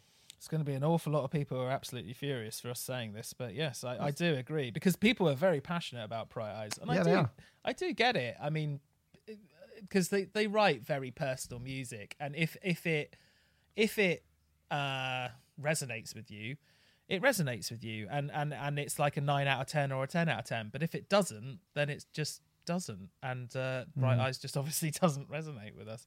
Um, yeah, it, it, this hasn't made me want to go in any further on any other Bright albums, uh, Bright Eyes albums, particularly. Um, even though there are good moments on it, but again, I've said this about other albums in the past. There there are good moments on this record, but I don't think there are many good songs on it. Mm. It's hmm. very, I mean, it's very much against the um, general. Uh, uh, critical appraise of this record. People fucking love it. But um, do they? Oh yeah, yeah, yeah. Oh god. Q yeah. gave it four, uncut nine. Um, Pitchfork seven point four, NME four. Pretty good for Pitchfork. Pretty good for Pitchfork. Yeah, fair. Well, you're Oh, talking well. four out of five, four out of five, nine out of ten, seven point four for Pitchfork. I mean, that's that's a well reviewed Yeah. record. That yeah, is it's a pretty well reviewed record. Yeah, um, but you know, it's uh, this is a pick. You know, this is like the 1975 album. This is a pick the the four or five that you like Absolutely, and take and take them away and don't listen to the album again. For me, it just is. Sorry, absolutely. sorry, fans, Yeah. um, but that's how I feel. Um, Down in the Weeds, where the world once was, is out now. That's a new album from Bright Eyes. Yeah, no, fine. Um, more of that sh- shoulder shrugging might be coming, Remfry, because our next album is Holy Moly by Blues Pills, the third album from the Swedish retro rockers. I used to play some stuff from their first album on Team Rock Radio, and as such, I do not care about their existence at all. um, uh, Blues Pills. We did this because we, we said we were going to do it last week because it was the only thing off the top of my head that I could remember that was actually out. So um, we're not liars, at least. There's another reason Uh, we've done it. We'll we'll get into that, but there's another reason we've done it as Hmm. well. Uh, blues pills are that that thing, aren't they? They're that, like I say, that retro rock, 1970s hard rock, done by younger people now, um, psychedelic, Zeppelin influenced, Deep Purple influenced, Bad Company influenced, um, Fleetwood Mac influenced, Janis Joplin influenced stuff. The retro classic. Did you say influenced enough there? I'm not sure. Um, the Probably ret- did. the retro. I, I meant rip off. the retro classic rock thing that historically we've tended not to go in for particularly. Um, yes, so it might might raise people's eyebrows as to why we're bothering to review this one because a lot of the time we just ignore these kind of bands. Really, uh, why did I want to review it? I suppose I wanted to review. There was an awful lot of hype around Blues Pills when they came out. I remember Metal Hammer and Classic Rock going absolutely do lally for them, as if as if Led Zeppelin had reformed almost. Um, there was a, they did a show very very early on at the St Pancras Old Church. Which I was invited to, and I would have been quite happy to go along just to check it out. And I, I was obviously busy because I, I couldn't make it. But I remember people absolutely raving about that show. And I checked out the debut Blues Pills record, and I was I quite like it. I think it's good. I think it's better than a lot of their contemporaries, but nothing sticks with me with it. Uh, and nothing ever has stuck with me with Blues Pills. I've um, checked out Lady in Gold as well, their second record, which went to number, number one, one- in Germany. Well, in Germany. Yeah, I mean they do fucking love this kind of shit in Germany, to be fair. But yeah, I mean that's that's a huge that is huge. You know that is crazy. Um, but um, I they're kind of one of those bands that I sort of I enjoy them when they're on. I think they're perfectly pleasant. If they were playing at a festival, I'd probably pop along to check them out. But I'm not like massively, massively, massively passionate about them. How do you Yeah. feel about Blues Pills? It's very, very similar, to be fair. I mean, I think, you know, my main two problems with this kind of resurgence of 1970 like late 60s early 70s hard rock the kind of stuff that classic rock goes fucking batshit for you know the temperance movement or rival rival sons obviously being the absolutely huge one of them and i guess greta Oh, van Blackstone, fleet as well Blackstone Cherry. Blackstone Cherry, Greta Van Fleet. I mean, Black, Blackstone Cherry are kind of a southern rock band, so they are a little Yeah, bit fair, different. fair, fair. Um, they're not that kind of, you know, this is that's that's American southern rock as opposed to kind of, you know, '60s hippie, This is- psychedelic. Uh, Uh, yeah, like- 60s psychedelic blues is how I'd sum this up, basically. yeah, yeah, yeah, yeah. Um, which which I do quite like, actually. I have to say. I mean, I do quite like that stuff to a degree. yeah. I, I th- my main problem with that stuff is it's either I feel like the songs aren't as good. Like you know, you get in rock by Deep Purple, Yeah, and they've got fucking some like amazing songs on it. yeah, Just some like absolute like the songwriting is, and obviously we do we even need to bother mentioning the sort of first couple of Led Zeppelin albums and Yeah. how great the songs on that are? yeah, Those exactly. songs are fucking incredible. Mm-hmm. And I do feel sometimes like those bands struggle to write songs that are as good as that. And who wouldn't? Do you know what I mean? Yeah, like, of course. it- it- it's difficult. Like, I mean, as if fucking Municipal Waste have ever written anything as good as Hit the Lights. Like, you know, it's just it's difficult to do that. Yeah. Um, and I think so. There's that. There's the lack of songs, which I think is a problem, but I don't think it is a problem um, as much as my other criticism, which is just the lack of energy that some of these bands have. Again, if you go back to, uh, well, I'm going to use Deep Purple as an example. Again, if you listen to something like Black Knight by Deep Purple, it is it's full throttle and it's energetic and it sounds, you know, it sounds youthful and raw and untamed, even though that music has is now kind of characterized by old old men. Um, it still sounds really fucking exciting today, and it does. And stuff like Rival Sons is a it's a bit too clipped and a bit too knowing and a bit too uh, almost a bit too self-conscious. It's like it's like cosplay. Let's dress up like that. And and and i think my main problem and so i i find someone like rival sons who i think actually aren't bad songwriters you know they had a couple of i remember again i played their album which ended up being getting 10 in classic rock and I played a couple of tracks from that on Team Rock Radio. And I remember both times thinking, these are actually very, very well written songs. Yeah. But they're just dragged down by this, like, the lack. I mean, what we were saying about Mother Vulture a couple of weeks ago, like, don't let yourself be dragged down to that Ploddy level. that that ploddy old man sort of this is how rock is meant to sound and we need to, like don't let yourself be you know fall into that trap. Um that is a, for me that is a, a worse thing to fall into than the we don't quite have the songs yet. And for me blues pills they more fall into the the songs aren't actually that great as opposed to the we don't have any energy. Because this is a very energetic this is a very energetic album. Well, that's the thing, isn't it? Because when this album has a bit of kick and bite to it, when when it has some fucking get up and go spirit, um, I actually think it's really good. I really like Low Road.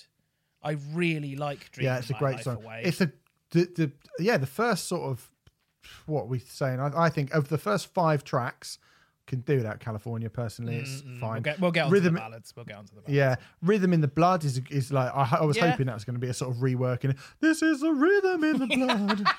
All right, oh yeah. We can but rhythm in the blood, um, but it's not, unfortunately. Um, but yeah, it's still like, quite good, but it's still that's that's a that's a Pra- pretty cool song. Proud Woman, Low Road, Dreaming on Life Mm-hmm, Away, not California, and then Rhythm in the Blood. I was like, great. Yeah. You know, this actually feels like uh, like loads of energy and Yeah. pretty good songs, perfectly Yeah. serviceable songs. I mean, not amazing, I like think oh my pr- god, I think I think pretty good. I think pretty good. pretty They're good. Pretty good songs. Yeah, yeah, yeah, Not bad at all. yeah, not bad at all. So I Soulful, was like, charismatic vocals from um oh goodness me, I want to say her name because I forgot. well, you it. should say her name. Yes, I fucking should, shouldn't I? Her name is Elin Larsson. Thank Remfry. you. Very good save. Um, and um, I think she's got a really charismatic thing. You know, she's got a great voice. Yeah, yeah, yeah. There's lots of you've already said it, but Janis Joplin vibes. Absolutely, one hundred percent. Um, there's one or two minor eye rolling moments that she does, but but in the main, I think she's a very good charismatic front woman. Uh, I think that's very very, very cool. Um, I suppose I should name those slightly eye rolling moments. Stuff like "Kiss It, Bitch" on uh, "Kiss My Past Goodbye," or Hmm. "I'm a proud fucking woman" at the end of uh, "Proud Woman" and stuff like that. It's like, oh Yeah. yeah, you don't need to do that. Um, but you know, but yeah, that that stuff is all good. Are we going to get on to the bad now? Yeah, why not? Yeah, why um, is is there anything that is really bad on this record? Would you say really quite bad? I, I I don't know. I don't I, personally. I don't think there is. No. Um, it just, as people are probably going to predict, we're about to say, it just becomes quite plot central, doesn't it? And the ballads are particularly ploddy, uh, and there's Yeah. quite a few of them. Uh, California, you've already mentioned. Wish I'd known. Uh, it's just very sort yeah. of I was going to bring up if there is anything bad on this album, it's "Wish I'd Known," which I think is dull as Hmm. fuck. I don't even think it's. mm, It's pretty is, dull. Is dull bad? That's that's the question. I mean, I'm being very finicky here, but is I mean, I, don't mean, think yeah, it, I don't think it it's. I don't think well I don't think it's a badly crafted song. You see, for example, I just think it's a bit boring. You know, um, Oh, well, okay, well, I think that probably makes it quite bad, to be honest. I think if you okay, write a song that's boring, it's probably quite a bad song. maybe. I mean, Well, what yeah. a good song! It's so boring. I love it. You know, what, Yeah, what, no, how can right, those fine. two things? Yeah, yeah, yeah, yeah, yeah. exist? Yeah, yeah, yeah, yeah, yeah. Yeah. Um, uh, but no, yes, I, I think "Wish I'd Known" probably is the worst song on this record. Um, Hmm. but yeah, it's a shame. I'm, I feel like I'm sort of getting to the point now when this is their third record, and I do feel like if I picked my four favorite songs from each record, a they'd be all the really cool shit kicker ones, the really Yeah. like fast, frantic ones, and B, that would be a brilliant album. Pers- I think personally, um, Yeah. you know, it'd be a bit like uh, a band that we both admired a lot, Black Spiders. Their their first album, Sons of the North, was it called? I think it was called Sons of the North. I mean, that in terms of doing this retro, um, retro classic rock type thing, but just with a bit of fucking bite. That record in particular, um, I wasn't a massive fan of the follow up, but that record is is one of the best examples, probably Yeah. This millennium. I think it's just fantastic. I mean, the Wild Hearts entire output as well, you know. But um, I and I guess I guess I wanted to bring this up just because I think I think there are moments where they moments on the record where they hit that. Uh, unfortunately, well, not even moments. They're like actual whole songs where you go, yeah, this is really good. I mean, Low Road is the absolute highlight highlight for me. I think it's fucking wicked. Loads Yeah, of a great wah, song. loads of wah on it, and they just sound so. They sound like they've got a fire under their ass, basically, and that's when these bands really, really sound good. It's just when they go into plod territory, and I'm just like, does anyone need this or want this? And I'm not sure anyone does. I'm sure there'll be some people who do. That Mm. shit's massive. Are a lot of people who like some boring shit. Um, should we talk about the sort of purpose of the album? Hmm. Because I don't want to turn into Gil, but it's about being a girl in a band. Can you believe it? It's a girl in a band. a woman in a band. Um, well, yeah, this was sort of another thing that I wanted to bring up. So, you know, um, we've talked a lot about sort of there's a fantastic feminist rhetoric and streak that's going through a lot of um, uh, Really cool the music. moment. Yeah. Really, really, really good music at the moment, and um, it's really, really good to see after you know women historically, traditionally haven't really been given the voice that they deserve in um, uh, this this form of music, and I think when you look back at the sort of um, there's plenty of 60s psychedelic type of stuff thing that I like. But when you look back, certainly to the 60s and 70s era, there was just so few women voices at all. And I thought it was kind of cool. I mean, Proud Woman, the whole record starts with a kind of. Uh, I, I, I think it's a What do we want? We want the vote. We want equal opportunities, and yeah, yeah, yeah. yeah, it's sort of sample it's from the some past. sort of sample from a demonstration about having equal rights and not wanting to be treated like a piece of meat. Now, it's hardly um, uh, "Good Morning America" by Letlive or whatever. It's it's hardly like that um, uh, sort of vigor inducing or anything like that. But I, and this is where I. Not that I often sound snobby, but this is where I risk becoming sounding snobby.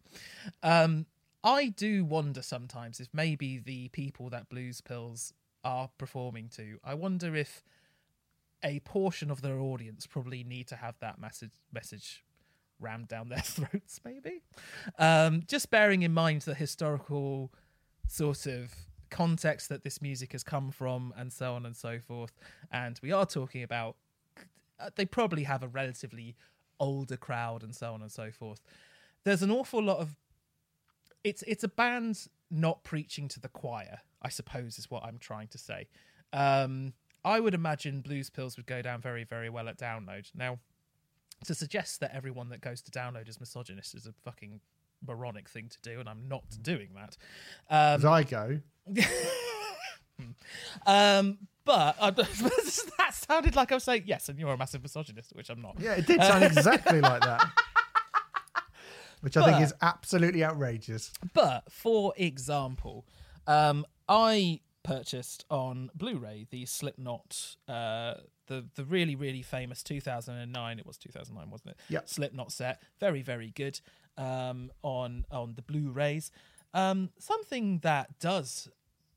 I mean, it doesn't it doesn't massively affect my enjoyment of it, but there is an awful lot of shots of the crowd of women getting to- on top of someone's shoulders and just showing their tits off. And well, that that if you go four years down the line, I remember Tom Doyle, who was a writer for Metal Hammer and who was a great writer, wrote a piece about how download should. Uh, it- this is like after the 2013 download, and I do remember being stood in the crowd and between ba- It's when they're between bands. It's and there's a- between they bands show, usually. They show a girl sat on someone's shoulders and then they go off uh, everyone chant and they she flashes the, the camera Yeah. and that i mean and then and, and if, if she if she feels uncomfortable with flashing the camera Gets booed. they she gets booed, and it's, Yeah, it's it's this kind of outrageous. absolutely Outrageous. reprehensible fucking attitude that I'm trying to talk about. I really, really, really, really want to stress that I appreciate that the majority of people who go to these festivals don't have that mindset. But when you go there, it becomes that thing, doesn't it, for some reason? And the fact that Blues Pills are going to appeal to a lot of that crowd, and they have this message, which isn't which isn't delivered in the most astute or most, you know, it's quite a direct message. I don't think she's the most amazing. it's not Sharptooth or It's not- fucking yeah. bound is it Yeah, no, no, no, absolutely. But I, I, I still, you know, again, Sharptooth, as fucking brilliant as they are, and I think they are, I think a lot of their fans will kind of probably already think that way anyway. Whereas Blues Pills have a chance of playing to a lot of people who will will be booing those women who don't get their tits out for the lads, kind of thing. Mm.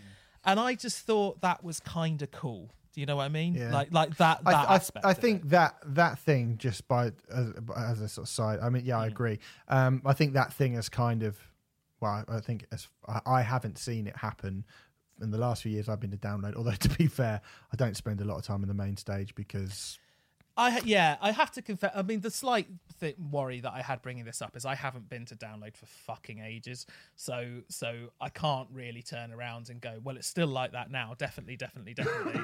um, but there are undoubtedly festivals out there where that sort of thing does still go on. I mean, last time I was at Reading, it was happening a fair bit, um, and that was I don't- I don't think Blues Pills are going to get invited to Reading anytime soon. Well, no, well, no, fair enough. But you know, but certainly that that kind of thing is at the very least in recent memory, and those kind of festivals have.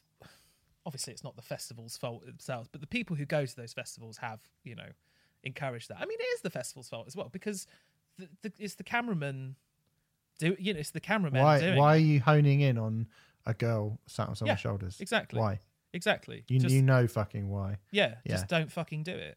Um, and and you know, really, someone at the top of those festivals should go. Actually, we don't want you to do that because it's really like it's Yeah. a pathetic. and I think I think they have now. I mean, I wasn't Yeah. in the crowd waiting for like Def Leppard to come on for their headline slot for half an hour before, so I can't 100% tell you that didn't happen. But I would be pretty fucking stunned if that still happened at download Mm, now. Fair enough. Fair But I do remember. I mean, even in I mean, I do remember being with Tom. Like Tom's a fucking great guy, and Yeah. he wrote a really cool. I don't even know what he wrote for. Now. It was just some blog. I can't remember some little blog. Um, but he um, he wrote this piece, and it was really good. And I know he he put it on Twitter, and a load of people got a load. Of, there's a load of fucking backlash from Twitter. Who go, whoa, it's only a bit of fun and all this sort of shit. And it's like fuck off. Like it's even then in 2013, it was like. Are you Still doing You this fucking yeah. 90, 1980s bullshit. Like it's in- embarrassing. it's just ridiculous. Anyway, I don't know how much that necessarily has got to do with blues pills, but yes, you're right. If it does challenge anyone's preconceptions who need to be challenged, Quite, even though it is a fairly straight ahead uh, not very nuanced message as opposed to some of the artists that we talk about going isn't it great to hear that viewpoint put across in such an you know su- such a um, a compelling and interesting and unique way it's not really that but this as i said a perfectly serviceable album from a genre that i have a very limited amount of love for Yeah, yeah. I, I, I, it's not very likely I'll go back to it all that much, but I definitely think it's got its moments. And actually, I may well do that thing that I said before of getting the absolute best tracks from all the Blues Pills records and making my Blues Pills masterpiece, um, which would be actually a pretty fucking kick-ass record, I reckon. Yeah. There you go. Um, greatest hits of blues pills, as chosen by Remfry Dedman, will be out soon. But for now, um, just put up with Holy Moly, their new record, which is out now. Um, They'll put that on the I didn't poster, mean won't that. I didn't mean that. I'll just put Um, on with it. Yeah. Well, while waiting for your your fucking masterpiece mixtape to my come out, Remfry. Yeah, yeah. Yeah. Uh, this album actually came out last week. We didn't have time to do it last week, but we're going to do it now. It's from Primitive Man. The album's called Immersion. It's the third full length record from the Denver, Colorado Doom Meisters. Uh, we have spoken on here about Doom a fair bit.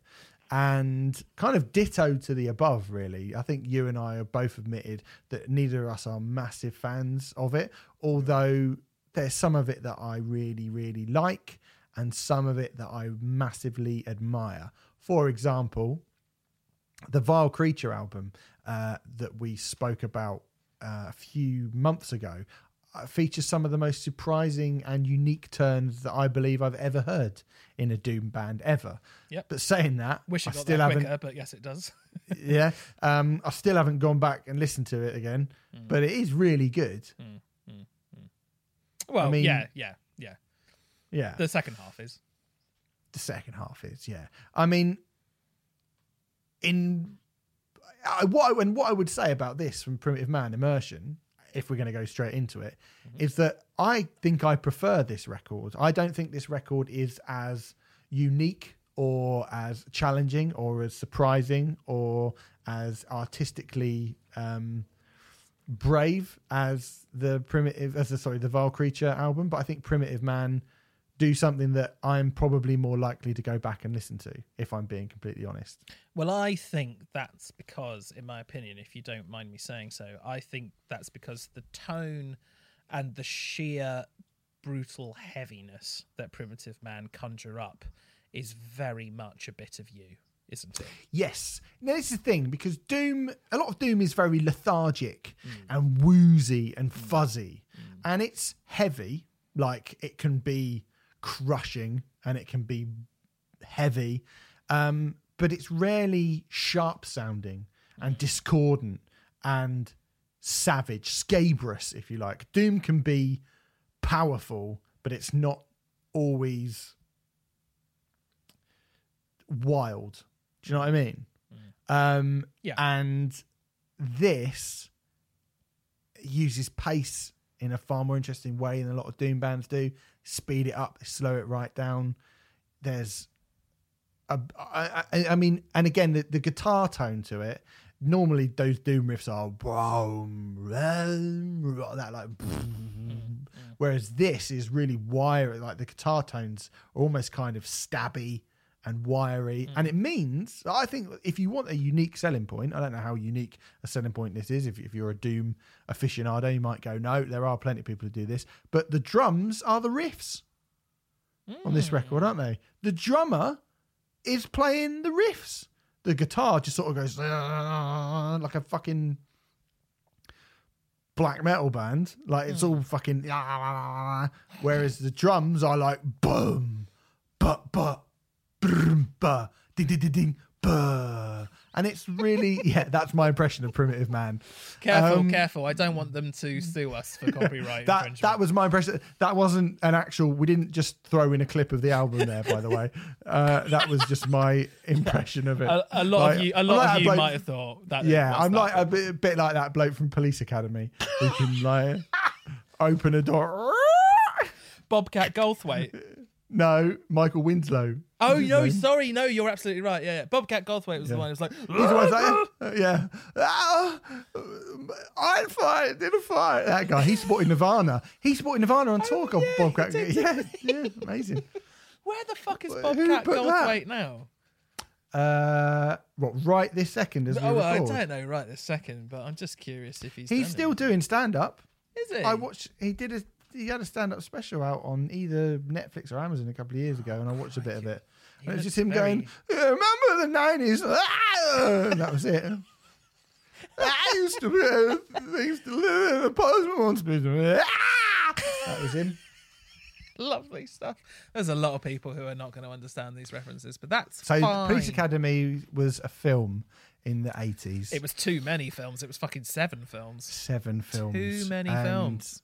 What we've just done, there was one guy who did loads of noises of like, so someone would be eating a burger, or they like, and he'd do them eating a burger too loud or something. Could you? Could you? He's really annoying, that guy. could Really you honestly recommend the Police Academy series in 2020, Steve? I think Police Academy Two is probably worth. I, I would. I've not watched any of the Police Academy films for a long time, but I imagine they've dated very badly indeed. Yeah, very, very thought. badly indeed. I would have thought Um, they've dated very badly. Stupid films. Let's not talk about Police Let's Academy about too Police Academy. much. Um, well, I, I said t- not too much. I'm happy to talk about it, but only for a. You don't want to talk about it at all. Mental. I Fine. don't mind talking about Um, Police Academy. No, no, no, no, no. You've shown your true colours. Uh, Uh, anyway, Immersion by Primitive Man. Not as good as Police Academy. Let's move on. Uh, no, I think it's probably I think it's far better than far Police better than Police Academy, to be perfectly honest. Um, yeah, I mean, you know, these songs. Looking at the the sort of track list in here, it's a a, a mixture of sort of nearly eight minute long, seven eight minute long songs, and then you got a couple of five minute ones and a two and a half minute bit in the middle as well. I, you know, so pacing is different. There's little sort of that that kind of um ride crash crash cymbal ding ding ding ding ding like um again bad bad impression but fine um that they that they use really well which kind of it goes a bit grindy it goes a bit like it goes really fucking slow. Um it's it's it's doom but it's taking from all other little bits of extreme music as well which i think is pretty cool i, I quite like this Hmm, strange. I agree with some of what you're saying, but I actually disagree with other bits. Uh, on Um, so yeah, certainly in terms of the sort of tone and the the the, I mean, this is heavy as fuck, right? Like this sounds like Converge played at a tenth of the speed. I think, um, which now if that sounds appealing to you, knock yourself out because you'll have a fucking lovely time. But to be honest, despite my adoration, and it really is adoration for Converge. Converge at a tenth of the speed doesn't really sound appealing to me, and this is a thir- this is just shy of thirty six minutes. I would say thirty of those minutes are Converge at a tenth of the speed. Um, there is variation. You're absolutely right. There is some, but there ain't anywhere near enough for my money. If you compare this to, say, the Concrete record that we did a few weeks ago, um, which is another record which stays in a very, ex- very extreme pocket for almost the same length of time. It's actually it's actually about six minutes short of the Concrete record, but they're similar-ish lengths. You know, just over half an hour kind of thing. Um, I think Concrete. What I was particularly, Very. Sorry. very different type of music though isn't it really well, it's not well, concrete's not doom, but but it's certainly extreme. Um, and it sta- it stays in a, it certainly stays in a similar sonic pocket, I would say. And Yeah. but concrete changed itself up enough for me to for, for it to sustain my interest throughout. And I cannot say that of this record at all. In fact, I find it find it really lethargically boring. Um, not very long into it. There are bits um, which I think are great. The bits that you were talking about about it kind of like suddenly kicking up a gear and it becomes a bit like grindy and stuff, and you're like, oh, hello, you're doing something a bit different. Um, the beginning of Menacing, for example, kicks things up a notch, and I get kicked out of my like lazy doom coma, but I really do feel like I'm in a coma uh, because I bored out of my fucking mind before that bit. Um, and the other thing that's annoying with the menacing stuff is it lasts all of 12 seconds before it goes into doomy, doomy, doom again. Um, and then it does come back a little bit, but then it goes doomy, doomy, doomy again. And I just, I mean, I do appreciate that I'm coming at this from the point of view of I don't really like Doom. But, um, I yeah, it just, it, it, it started annoying me, this record, as it Did went it? on. Yeah, and it's not even that long. Um, No. and I really I started- mean, it's it's it- as I said, it's 36 minutes. It's not very long, and and for me to get as impatient with it as I did, I was kind of surprised by that. I mean, I guess I'm I mean, fairly. it's impatient. hard work. It is hard Yeah, work. Yeah, it's yeah. it's a long thirty-six minutes. But then if you don't, especially if you don't like Doom. But then, But there's, then- but there's plenty of there's plenty of bands with this sonic kind of who push the limits in the way that Primitive Man do, who I do like. I mean, um, you know, I don't know. Well, they're they're certainly not doom bands, but certainly in terms of like how heavy they are, like Full of Hell and Leeched and Daughters and yada yada yada. You know, but they're just doing a lot more interesting stuff to my ears. Um, I think something which kind of summed it up for me. There's that that really really short two minute track that you briefly mentioned. It's just an infinity symbol. That's kind of the name of Yeah. it. Um, is a waste of fucking time as far as I'm concerned. Uh, And I and it's it's just noise basically. It's just a noise track, and it feels like one of those songs where a band is just trying to push the limit the limits for the listener. And there's nothing wrong with that. We have praised bands like Full of Hell, Leeched. I mean, Leeched. We talked about it a fair bit actually, and Daughters for doing exactly that. But the problem is, is for me, you have to earn that, and Primitive Man don't earn it for me at all. It's just it's like the whole th- most of it sounds really dirgy and then you get that infinity symbol track which is dirgy and annoying and then it just goes back to dirgy for me um no don't like it No, nope fair enough. Um, but i kind of but i thought i said i think we should do it because i thought you might like it so I do like it. I actually do like it. I mean, Mm. it is a long. It is a it is a long, long, long thirty six minutes. Mm. Um, I mean, it really is like it is a quite the undertaking. Um, but I think because it's like I say, it's it's a different type of typical doom heaviness, discordant and uh, it's, it's not a kind of binary sounding record. You know, it's True. not like boom. Run, run, that normal kind of doom. we are going to get sued if you keep playing these yeah, I know. Yeah, hell, yeah. man. That was um, any doom band the- a, a doom they all, band. they all sound the same Um, and uh, yeah, and it was, uh, but it's not that. It is. It's like I think it's it's slightly different. I mean, you the, the fact is, that you've mentioned is that you've mentioned all the bands you've mentioned in Are sort of comparison. Yeah. You haven't mentioned a single doom band. I know. I do Um, appreciate that. Yeah, yeah, yeah, yeah, yeah. So I think for that, it's it's quite good.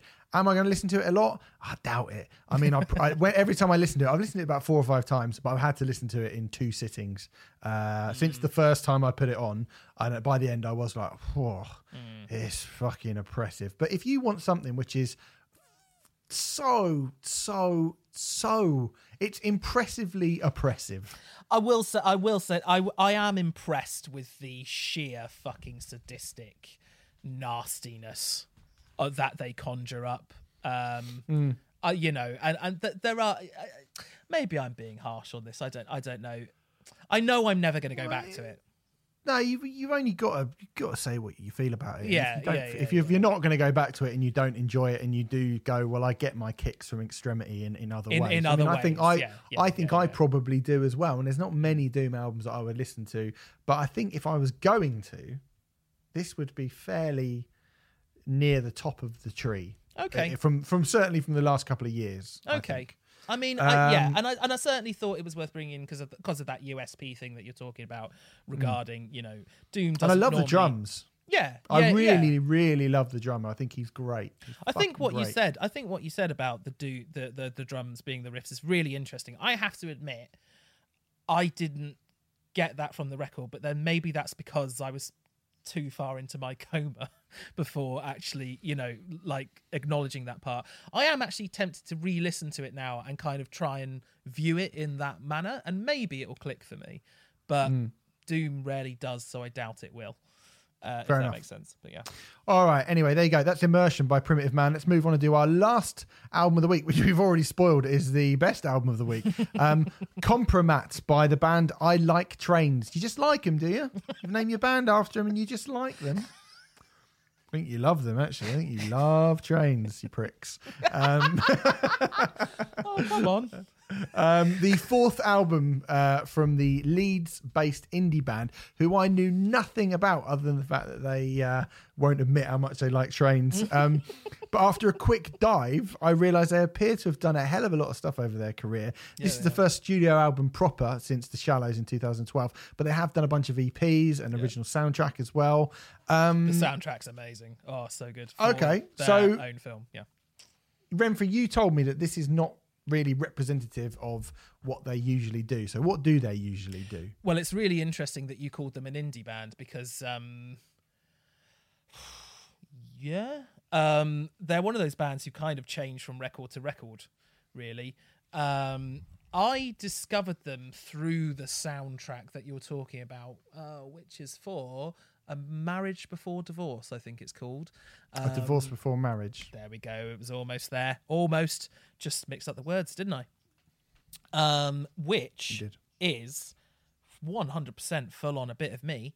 Um, instrumental, posty rock, gloriousness. Uh, really long songs, very ambient. I love it. Uh, one of those records that I just love working to, and it's a lovely, lovely, lovely, lovely, lovely, lovely time. This is not that at all, is it? Um, and it's quite interesting that they released that instrumental record because the vocalist of I Like Trains is such a prominent sort of thing in what they do normally. But what do I Like Pills normally do? I Like Pills. Freudian. uh, I like pills. I mean, I like trains. Fucking. I like pills. I, am sorry. hell. I'm reading my notes and I did. I just saw blues pills and hence I like pills. Oh god. Anyway, um, it's really difficult to say. They change from album to album. Really, they always have a very distinctive characteristic in the um in. I mean, God, uh, how does this vocalist sound? Sort of a a mixture of kind of Lou Reed, maybe with a bit of. Help me out here, Steve. This album is Yeah, part Throbbing Gristle and part Oscar Wilde. Oh, hello. There he is. I mean, industrial post punk gothicness. Um, was there really any suggestion that I wasn't going to love this? I mean, of course not. It's fucking brilliant. This is exactly the sort of thing that I love. I love how theatrical the guy's voice is. You mentioned Lou Reed. I said he kind of flits between Gary Numan, Morrissey, and Neil Tennant from the Pet Shop Boys That's throughout good. the That's good. Yeah. throughout the album. I knew Um, you'd have better reference points for this than me. So yeah. Um, I, and I, I will also say that um, look, I know I know you liked it a lot more than I did, but after um, our review of Fontaines DC last week, I was kind of like, I wonder if I can find a better post punk record, and I did very quickly. Yeah, yeah. Oh my god, long. yeah, yeah. I mean, I, I I do like quite a lot of that Fontaines DC Mm. record. I think it, I think it's a like a, a good record. I'm not, you know, I think I said at the time like when it's good, it's really fucking good, and when Mm-hmm. it's okay, it's okay. Um, but this is absolutely excellent. yeah, I Like, suppose it's me. really fucking excellent. I suppose it's me jumping on my kind of like because I, I uh, weirdly, uh, weirdly I I dislike that Fontaines DC album even more than I did last time because I did try going back to it. And I'm I'm actually now getting frustrated that I you know you know when it, lots and lots of people like something and you're trying to figure out why you don't and you just become frustrated as a result. It, it just it's beginning to frustrate me now the Fontaines DC record um, and this was like a breath of fresh air personally because I was like, I think this is infinitely superior in pretty much every single way. Um, I would agree with that. And it's just one of those sort of irritating things because I, I was I was on the bus uh, in Peckham the other day, um, and uh, I saw a f- poster for Fontaines DC, and I knew they were a big band, but I didn't realise they were due, they're due to play Ali Pali next year, and it just made me kind of go, it fucks me off that they're playing Ali Pali. And I like trains. I mean, I did see I like trains at the Dome last time I saw them live, but um, it was part of Portals Festival. Um, Right. So, I mean, I don't know what rooms they normally play, but smaller than the Dome normally, I think it's safe to say. You know, they were kind of like, I don't know, third down from top or something like that. But, you know, and it just. Well, th- this is a far, far harder listen than the Fontaines DC album. This has not got it? any kind of. Of course, it is. This has got absolutely no commercial uh, potential at all, really, unless it was like 1983. Um, and that's Yeah, not a diss to it saying it sounds old. I'm just saying that like you might have been able to sell the. I mean, this is a. I mean, even then, I don't think they really had. Uh, this feels. This is a dark um, throbbing, threatening, sexually aggressive, outrageous record for the most part. I think. sounds It like a bit of me. Yeah, it's super theatrical. Um, uh, I mean, opener a steady hand is really good, but then the second track, "Desire Is a Mess," is fucking incredible, and it is just, it just sounds all kinds of wrong, like in the in the in the best possible way. It is like I say, throbbing gristle and Oscar Wilde. It's super duper theatrical, quite slimy, and it, it- this is a uh, this is obviously meant to be, I think, some kind of. Uh, it- it's like the the old school idea of the future. You know what I mean? It's, yes, it's yes, set. yes, yes. It's set in this kind of post-apocalyptic, industrial Blade Runner landscape where everybody's brains have been replaced by microchips. Mm. Um, And yet, the lyrical themes are incredibly pertinent to now. Yeah, yeah, really. Goodness I mean, I mean, there's a song uh, that comes straight as a third track, "Dig In." I think is fucking great, and it's like, like a kind of I, I put the Bark Market if they were Swiss Swiss royalty. so avant-garde, and yeah, I understand what you're saying. Yeah, yeah, yeah, Yeah, absolutely. and, yeah. and and also, you know, I mean, I said indie band at the start, but and there- there is plenty of. I mean, we obviously spoke about Razorlight last week. Yeah, they just do that that kind of indie thing that was cool at that time with that disco beat so much cooler they make it so much more interesting than i think even those bands did at the time. Um i mean another brilliant song is the truth uh which again the disco beat massive bass line. By the end it goes like some weird super camp full dance remix pet shop boys thing. Uh, it's, it's fucking brilliant. Proper Yeah. brilliant. It's my favorite song on the album, The Truth. I think it just has, I think it says more about this culture of fake news and lies and representing so called um, alternative facts and so on and so forth. I just picked out a few lines from it because, um, and these are completely out of context, out of context, out of. Uh, um, out of order, but I just thought the the things that this song says to me, it speaks to me so much more than other records of this kind. Uh, not specifically talking about Fontaines DC, or am I? Uh, so, for example, the truth is not what we signed up for. The truth is no longer concerned with the facts. The truth is not sure how we got here. The truth is not sure how we can ever leave. The truth is an unnamed source. The truth is not available for comment at this time. And that whole kind of, you know, this leader that we have of the uh, the free world, uh, Mr. Trump, and all this sort of thing, and even even the politics that are happening in happening over here as well. Yeah, this Western idea of politics in that, um, well, there's an alternative to truth now. No, there fucking isn't.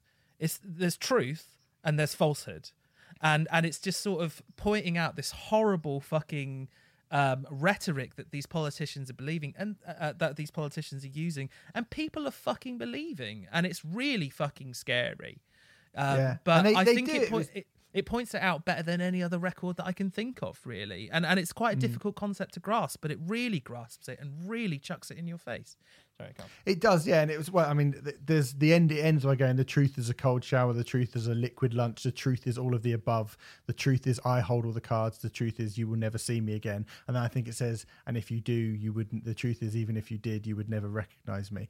And It's about not having like- culpability, isn't it? Yeah, your it's actions. really, really cool, and it, Really it sounds as we read it out quite sloganeering, and because of the the very like stark way that that message is put across, it's almost kind of scary. You know, like it's you just go, "Oh, this is um, this is a tough listen." Um, and they end again on the very politically aware eyes to the left, which again feels very pertinent in the current climate, as it says quite a fair bit about fearing immigration and just fear in general. But it does it. It's the only time in the album where it does it with this kind of dreamy sounding, dreamscape, hypnotic quality, rather than the very, very deliberate and very, very um,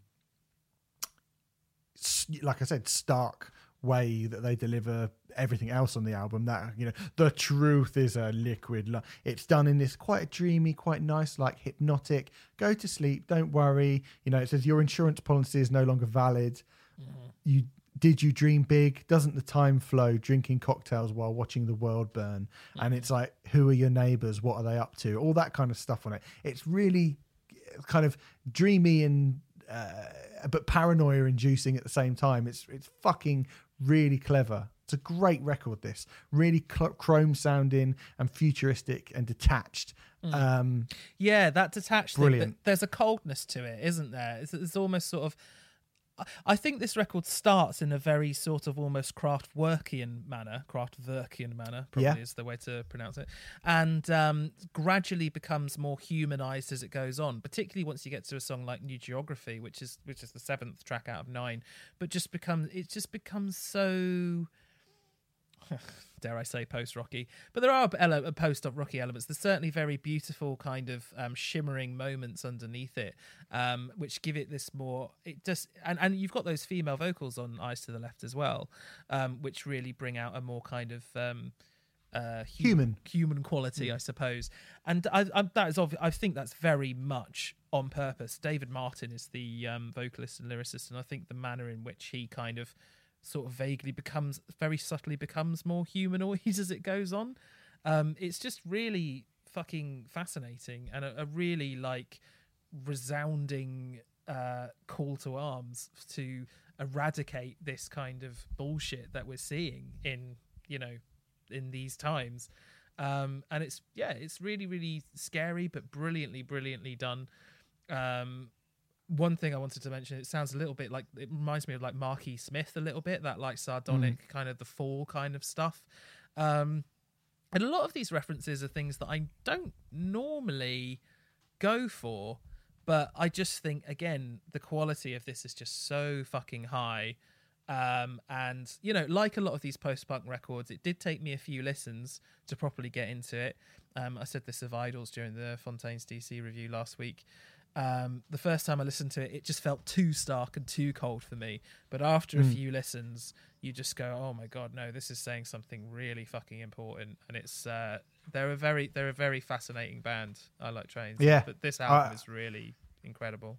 I really, really love this. I think it's great, and it, it does a kind of old school um, uh, depiction of the of the the future, and that kind of um, Blade Runner dystopian future never came about in the way that it was mm. predicted.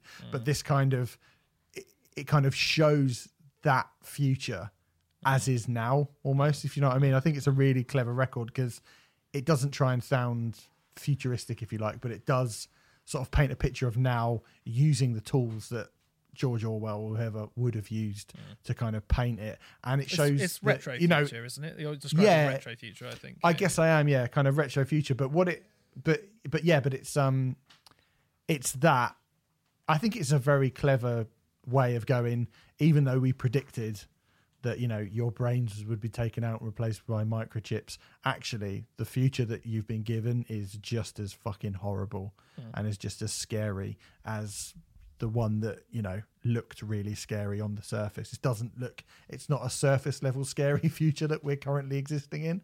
It's but it's all the one. shit that that's subtler and, and and worse. And yeah, Yeah, great and this record. Com- confronts that. This record confronts it does. that. Mm. It confronts the subtleties, which actually kind of make it even scarier than the future that we were scared of in the first place. Yeah. And and they confront it with a total lack of subtlety themselves. But yet, again, I think IDLES is a great shout because IDLES do that thing where people just go, he's just shouting slogans. And if you're stupid and you don't really know anything about this music or you, you don't want to like IDLES and you've decided to like not just to go, oh, look, he's just saying that thing in a silly voice, then yeah, you probably will miss the fact that The nuance. they're they they're using a new they're using nuance through bluntness um and you've got to actually kind of pay attention to these what the real the kind of the allegor- the allegorical meaning of those blunt statements actually are You've got you can say something but mean something else you know Yeah, you've got to be capable of actually listening to a record properly. rather course, just, you know, just seeing it on a surface level. Yeah, exactly. Yeah, I, I think there are bands that are definitely saying something out that it sounds like you're just you're saying something very blunt, but you you mean something completely different. Yeah. Um, and th- this does that very well. It's comfortably the best record of the week. Comfortably, um, that is. I like trains. Compromat. I mean, I say it's the best. It's the best record that we're reviewing that's coming out this week, but uh, doesn't mean it's the best record we're talking about this week because we're going to end the show as ever with broken records. Um, maybe it's this. Maybe this is the best record that we're going to be speaking about this week. I'm not a fan, but the kids like it by Brokencyde. Um, just had a go at I Like Trains for using like rather than love when clearly they love trains. Um, gonna have a go at Brokencyde because I'm not a fan, but I very much doubt the kids do like it. Uh, unless the the, kids only- are fucking stupid. Is that the only reason you're going to have a go at it, Steve? Because uh, come on, Uh, Come on, mate. released on the 16th of June 2009. This is the debut album from Brokencyde. Uh, they'd already been hanging a fa- around a fair bit by then, so we should probably go back just to look at their roots a little bit. They were a band that were formed by David Seven Gallegos and Michael Mickey Shea in 2006. And um, unusual middle names there, aren't they? I know, yeah, I reckon they're not real names, to be perfectly honest. Um, I, ma- I imagine David is. yeah, I meant the, the, middle, names. name. I was Mickey being might be. I was being facetious. Uh, he's done it. Um, they were actually asked to perform their song Freaks with three X's on MTV's highly influential Total Request Live in 2008 after blowing up on MySpace and releasing a couple of EPs. A little Um, bit, little bit of a spoiler. Calling their song "Freaks" with three X's is probably the cleverest thing this band have ever done in their entire fucking career. Oh, I reckon it's right up there. Yeah. Yeah, for sure. It would be up there, definitely. Um, so, Brokencyde, I guess, were one of the originators of the um, of the crunk core scene. Um, now, I have to confess, Remfry, uh, a, a- mix of modern screamo and party pop hip hop, two of my favourite genres, um, was not something which I could find myself getting particularly excited about back in the late noughties. I think we'd all suffered enough at that point. Shall we Um, go so- to the Wikipedia um, Yes, uh, definition of crunkcore just in case? Because I, I didn't, I knew of crunkcore, but I couldn't really describe exactly what it was. So just just to uh, read from the Wikipedia entry, uh, crunkcore is a musical fusion genre characterized by the combination of cultural and musical elements from crunk, screamo, pop, electronic, and dance music. The genre often features screened vocals, hip hop beats, and in quotation marks, sexually provocative lyrics. or as I like to call them, disgusting, rapey lyrics. Uh, yes, I absolutely ignored crunkcore. I mean, I never had any interest in it at all. I thought stuff like From First to Last and Asking Alexandria and Escape the Fate were just fucking embarrassing. So why the hell am I going to be interested in a even further watered down nonsense version of it? So I never Just uh, really bothered with it is before. embarrassing is the word. Just to embarrassing there. like Yeah. like greece uh, um anyway um after their little bit of success and the whole myspace thing ah the myspace do you remember when bands could get big on myspace remember that it all I happened do. didn't it Mm, What what what a time for music. yeah Yeah, when everyone suddenly like we don't need the magazines and the record labels to push stuff for us. We're going to discover our own great bands like this and Job for a Cowboy. actually, actually, that's a very astute point. I've never really thought about it like that. But yeah, my MySpace allowed uh, people to cut out the middleman, i.e., the middleman saying, "Well, this is good and this is shit, and you shouldn't listen to this." And as a result, Brokencyde actually had some traction of some sort for a very short period of time. Um, Yes. But yeah, that's what that's what happens when you discard journalists, music journalists. We're the most important people in the world. Thank you very much. It's the hardest job in the world. um, anyway,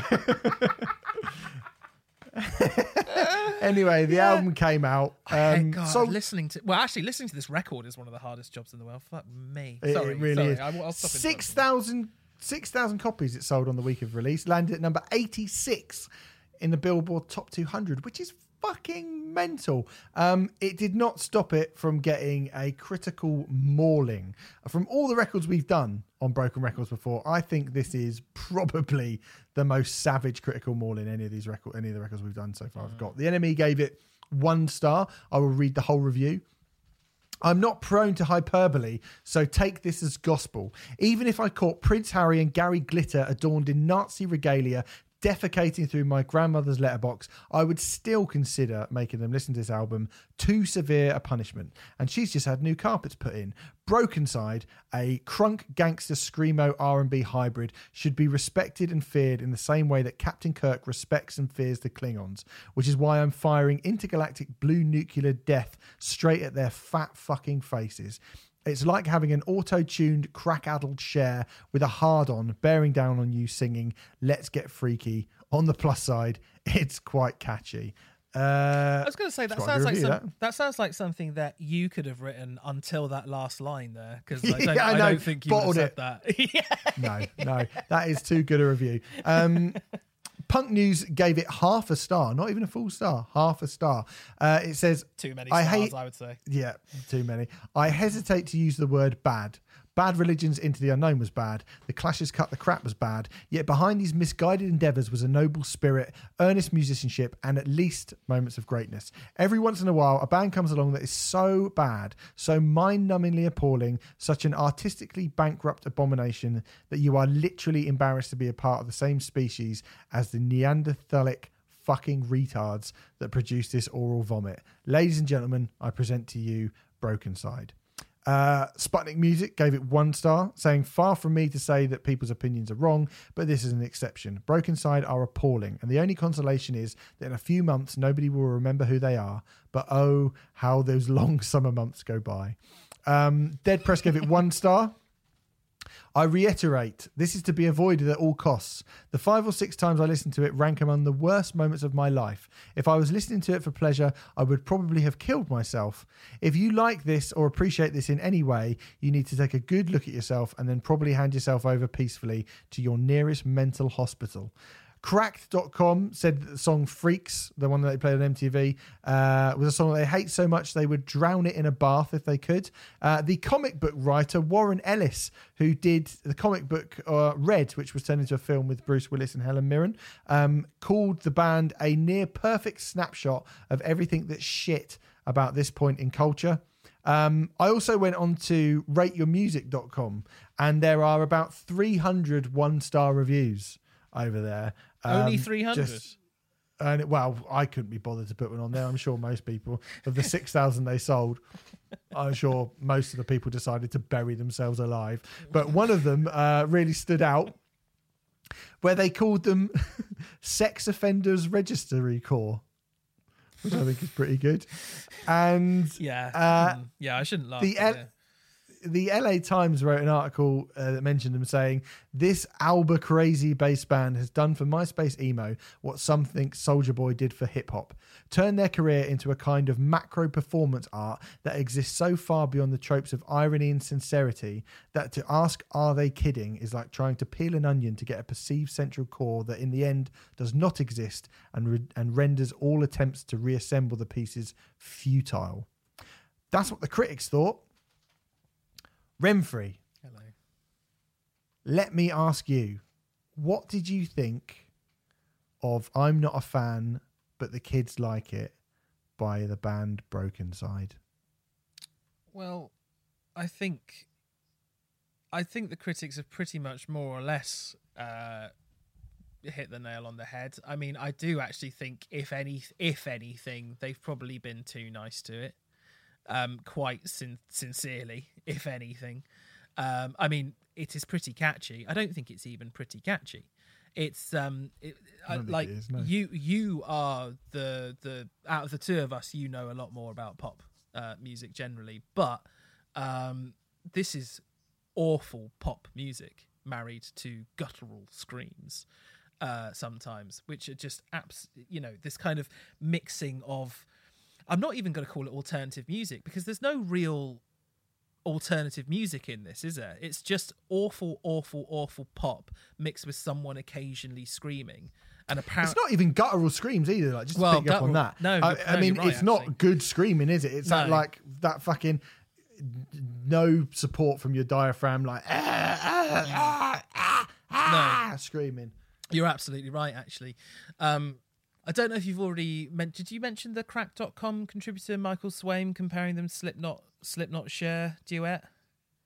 Yes. Uh, well, no, I didn't actually, but I mean, you've read that, they, yeah, they yeah. did. Yeah, yeah. I they- mean, I think that's un- I think that's very unfair on Slipknot because there's nothing particularly. it's more like Wigfield meets Crazy Town. yeah, well, even not that, even as good as that. even that sounds nice, you know. But like, there isn't really any sort of alternative music in this. It's just been dressed up in alternative clothing because um, that was kind of the perceived cool thing to do at that particular time. I have no idea whatsoever why the likes of a Kerrang or a rock sound would have bothered to cover this. And sadly, they did, didn't they? I mean, I don't know if they Probably because they had about 30 million fucking friends on MySpace. Was probably the only reason. Mm.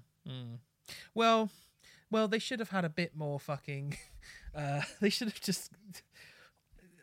No, they should because there's there's so many reasons not to cover this. I do appreciate we're covering it now, but we are covering it in a this is an absolute abomination. An abomination mm. is the word.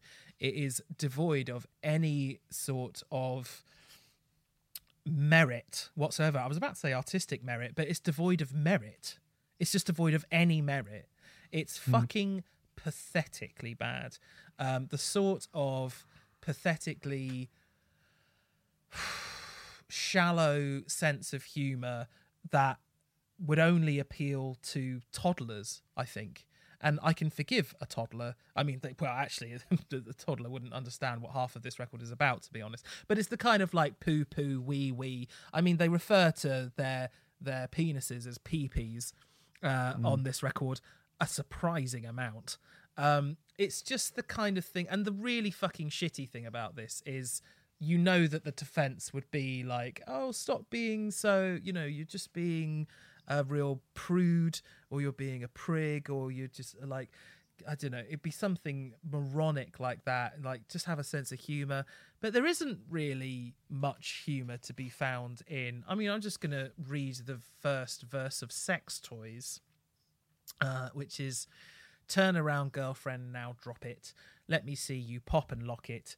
Put your hands down in my pocket and make my pee pee hard. Shut the fuck up, bitch. Quit talking. I want to see those panties dropping, drop dropping, drop dropping, drop those fucking panties, girl. She's bringing sexy back. Look at how she shakes that ass. She drops it to the floor. Girl, you're such a dirty whore. Girl, you're such a dirty whore. This was in 2009. You know, Uh, this it wouldn't have been excusable in 1984. It wouldn't. I mean, it, this should not be excusable, and this should not like. I think it's the fact that there would have been publications and magazines giving this co- coverage in a oh you should listen to this sort of way or you should you should check this out kind of thing. It's it, it is fucking disgust. It's abhorrent. It's absolutely disgusting. Yeah, I mean, to be honest with you, like, I am not that surprised that, you know, a scene that, I mean, I've actually, while you were doing that and, and doing those lyrics, which are horrible, I was like, there was a whole thing where these bands, like, not even crunkcore bands, but particularly like kind of deathcore and metalcore bands, were putting t shirts with just stuff that you just go, I cannot believe ten year, even ten years ago. There's one by a band called The Paramedic. I've never heard of them before. The Paramedic, and the T-shirt just says, "Bitch, say one more word, I'll rip your fucking throat out." Now, uh, imagine where, like, oh, imagine wearing that shit or that fucking famous asking Alexandria t-shirt get on your knees and then on the back it says like and suck this bitch or something I, I can't remember what it was but i do remember there was you know there was a whole load of really really horrible horrible shit that was going on around that time and i look at Brokencyde who are probably more likely to appeal to kind of younger girls. Well, we'll talk about the sort of the makeup of their audience in a little bit, but I mean, there's a song in it called "Scene Girls," right? Ah, yeah, you're in need of attention. Now drop that shit like you're in detention, which makes me think that he's talking about someone that's at school. Sit down, girl, just shut up and sit before I make you suck my girl nothing. OMG, you thought I'd say dick, but I won't say dick until you touch my dick. So get on your knees, girl, suck it.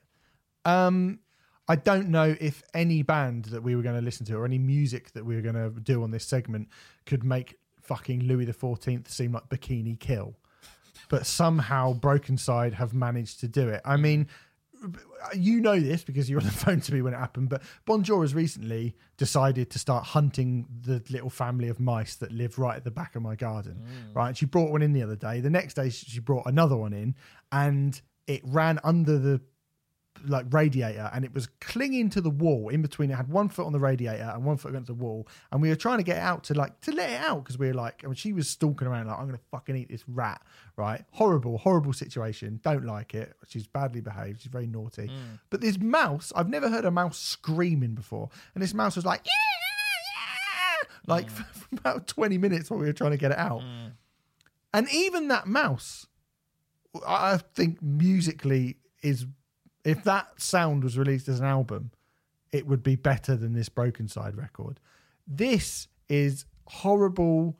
I mean, a horrible, reprehensible attitude to drinking, to drugs, to the opposite sex, to music, to life, just anything, just anything ever. Is it's just the most obnoxious thing I've ever heard. And, and the thing is, is, like we cover stuff on here, and even the stuff that we absolutely hate, right? Even something like Alestorm, right? Now everyone knows how much I fucking hate Alestorm, but I know what people are trying to get out of it. I know what people get out of Alestorm. I don't think they're funny, and I don't think power metal's very good. I think it's cheesy and stupid. But some people like cheesy metal, and they like big bombastic metal stuff, and they like just you know sort of college humor. And that's well, oh, like or preschool humor in Alestorm's case. But like, I get it, right? I understand why you like that. I understand what you're trying to get out of it. I don't really understand why you like it. I understand what you're trying to get out of it, Yeah, but I don't yeah. really understand why you like it. Yeah. Whereas this, Yeah. not only do I not understand why you like it, I don't even know what you're meant to like. Yeah. I don't think I've ever heard music before where I think I don't understand how anyone could listen to this and go, ah, well, that's the thing that I like. It's the worst type of pop music, done worse than anyone has ever done pop music. The worst type of shit fucking post scene emo screamo crap done worse than any of those bands have ever done it melded together in a really shit way Yeah. i mean there's a skit on it where he act where he, he calls up his girlfriend to ask if she wants to suck some daddy dick and he accidentally calls up the wrong person and he calls up this hilarious mexican stereotype who just goes i ain't no faggot sa and you just think who is this for Again, embarrassing. It's embarrassing. Um, who is it for? Either people who find this funny, and if you find this, you know, I, I, we, I don't think. Well, I'm certainly not a prude, as I've proved several times on this show. Um, I don't think you're a prude. You dirty get. no, you're not. I don't think you're a prude either. But you know, like uh, we we we'll we'll go to some pretty dark places or pretty like borderline offensive places and stuff like that. Like we're quite happy to push boundaries, but you know, I think I think I think that the band would likely use the excuse of like, oh, just take a chill pill or something like that. You know, just just like calm down. It's just a joke. You But can't handle what you- I'm saying. Yeah, exactly. Fucking All hell. that fucking nonsense, which is That just is- pathetic. Yeah, like those hack American comedians who do really shitty like sexual abuse or rape jokes and go, mm. "Oh, you just can't handle my comedy because I'm pushing the bound." Comedy's about pushing boundaries. It's like mm. You're not pushing anything though, mate. Mm, mm. You're not pushing anything at all. You're just saying something horrible. Yeah, And it's not yeah. people aren't offended by. I mean, people might be. It is kind of offensive, but it's not that people are offended by it. People just think, well, that's just eh, you know, it's been. I, I said all that shit when I was twelve. Yeah, And exactly. I fucking grew up. yeah, I said yeah. it when I was twelve, and then I realised that actually, it's not funny. I mean, Yeah. I s- and I've spoken about when I did stand up before. And when I was like twenty five, I kind of deliberately went out of my way to say some unbelievably offensive stuff. And looking back on it, it's like that's not actually funny. And like, even to give myself a little bit of credit. I was picking. I mean, it's far more offensive than anything that is on this record Mm. really, if you're going to be like, I mean, it's not a competition, Mm. but I was like, God, you know, if you are going to try and be offensive, do better than just going, schoolgirls should suck my willy. Like, But isn't it also not- isn't it also about targets? I mean, there's that thing in comedy about um, hitting punching up. punching yeah. up rather than punching down, kind of thing. I don't think Brokencyde are capable of punching down because surely they're the absolute lowest of the low, aren't they?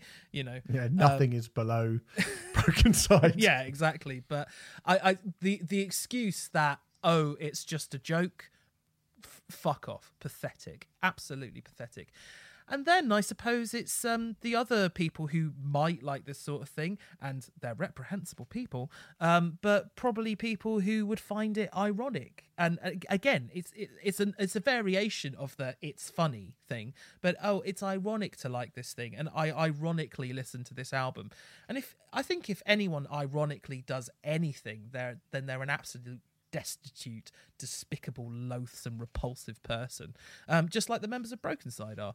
Um, and I just, it it, it upsets me that there were people who put this magazine, uh, put this um, music on a pedestal album, put and and and like they, you know, Rock Sound used to cover this band. Kerrang used to cover this band, and I think that's really embarrassing. And sometimes, like we've gone in on Rock Sound quite hard on, on in the past, but it's because they used to like really big up this scene, and it's really embarrassing. It like they should be fucking embarrassed. They should want to pulp every fucking copy of the magazines that would have even vaguely said anything about, oh, there's a new Brokencyde record. You should probably check it out. I mean, I think they were usually. I mean, Kerrang particularly. I know we were, were were not. They they covered them, but they covered them in probably the same way as they covered Nickelback when Nickelback first came out. Like loads of people like this, but fuck me, it's rubbish. Okay, or the, so Um, the way that we're covering them now. So so because I because I think I think bringing something up and saying that it's utterly reprehensible, it's fine. But if you're sort of going, oh, maybe you should check this out, Yeah. like I mean, I don't know about Rock Sound, but certainly every time they got mentioned in Kerrang, it was like, Okay. ugh.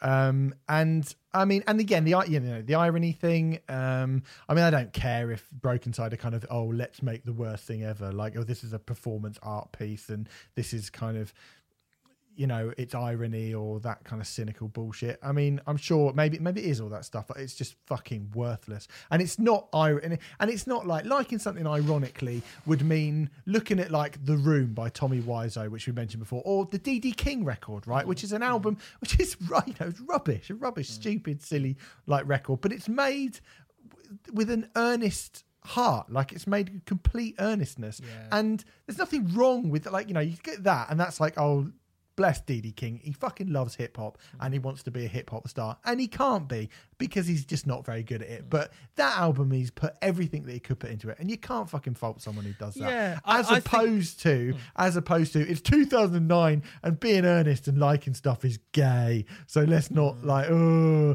like fuck off. You're an absolute piece of shit. Yeah, it's pathetic. I think Dee Dee King. Uh, attempted to make was making an attempt to make a good album.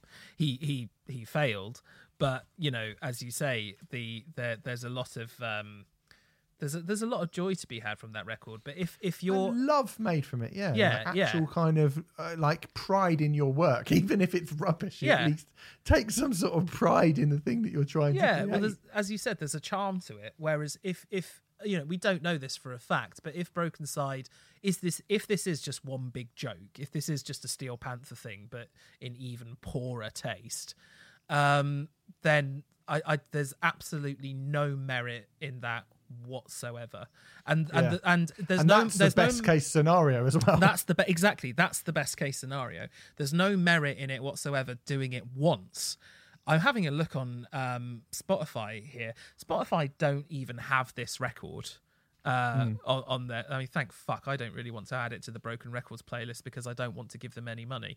Um, but I, I, like normally i'm kind of like oh it's only 0.0006p it doesn't matter. No I don't want them to even receive that, frankly, uh, because this is such a fucking abomination. But Brokencyde appeared to have one, two, Five three, albums. four- five, five fucking records. I mean,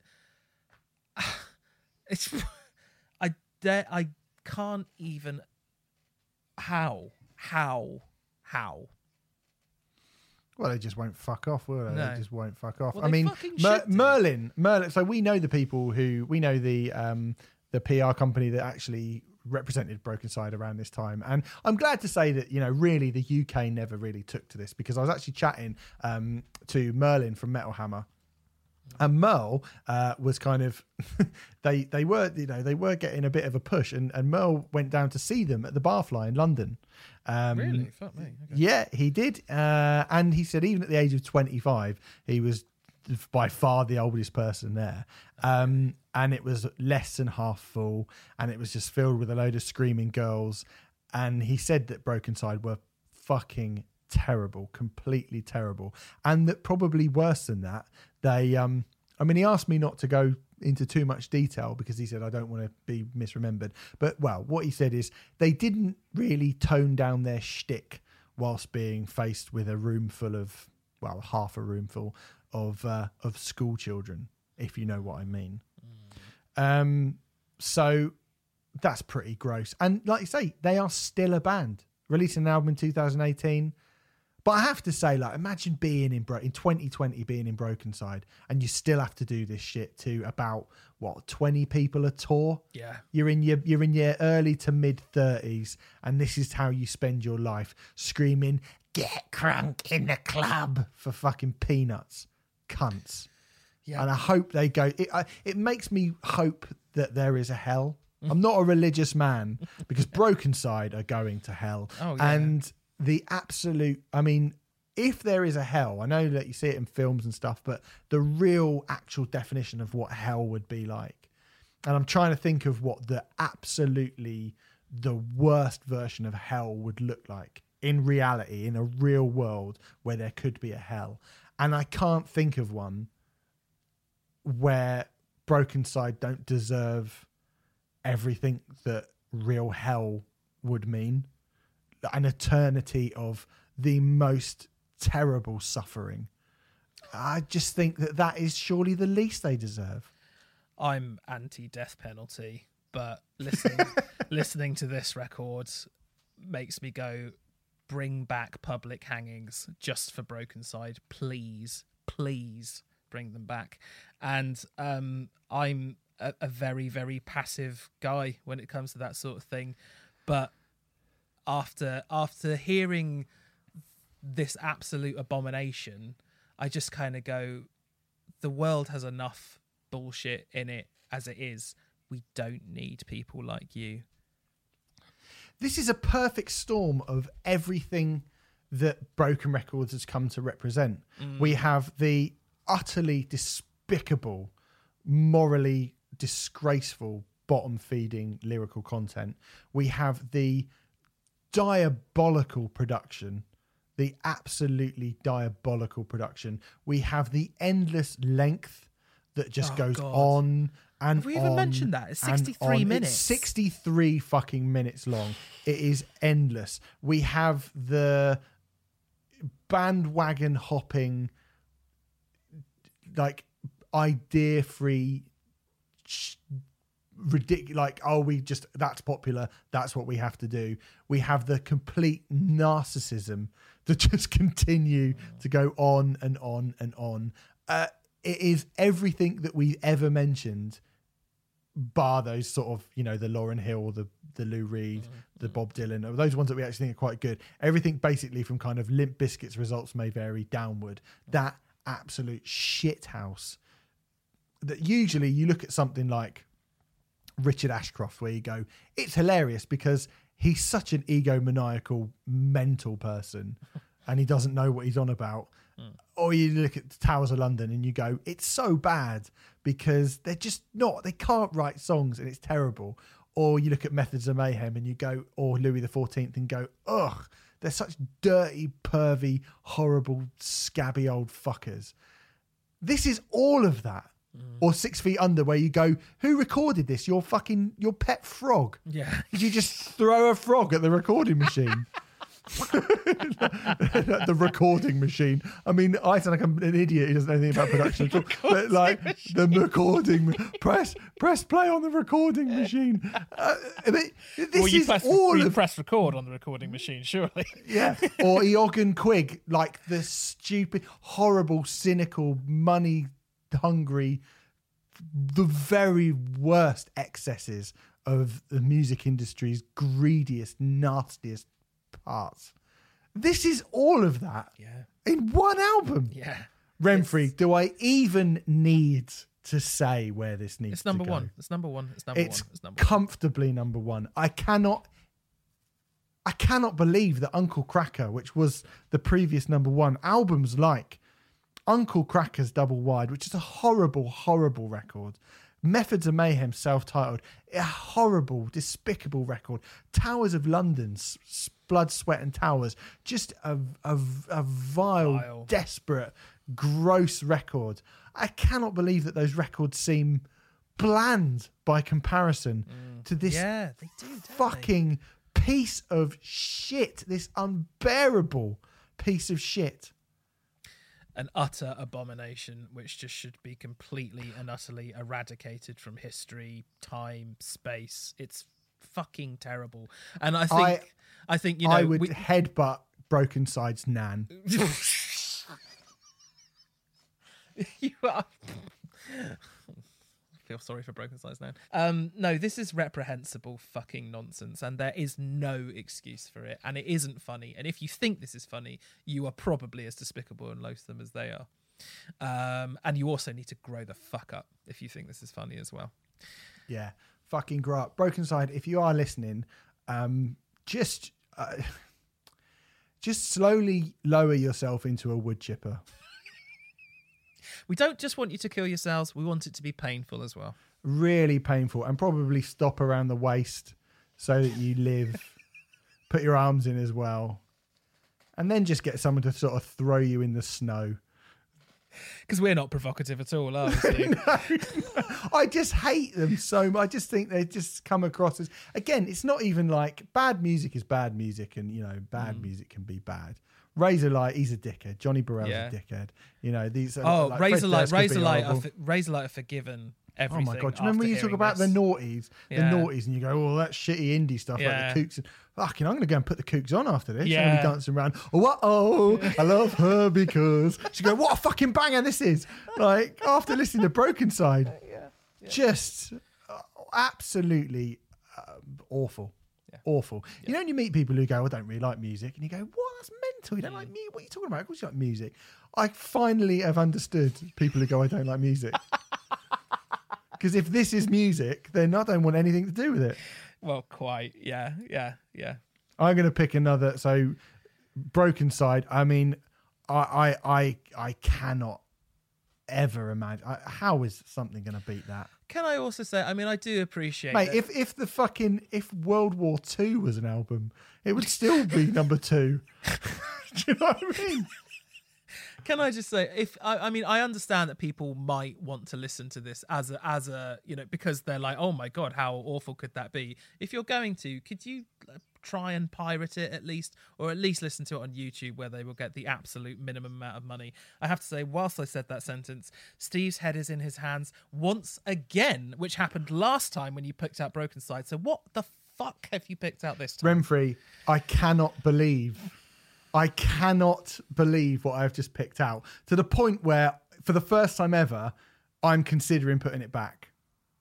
I am actually considering Definitely putting it back. the first time you've considered putting it back, but go no, no, on. no, but but genuinely considering actually actually putting it back because only because for one we've had Razorlight, which seemed, and then this, and then I thought, God, Crunkcore. At least we'll never have to talk about Crunkcore oh, again. no. And then out comes Blood on the Dance Floor Oh, you're fucking kidding. who are basically another one of these bands. So we're going to be doing all this again next week if we have to do this. I'm gonna I'm putting this back. I'm not doing Blood on the Dance Floor next week. I'm sorry. Uh, I'm if you're listening going boo boo to this kind of behavior, I get it. All right, I get it. But trust me, you don't have to listen to this and.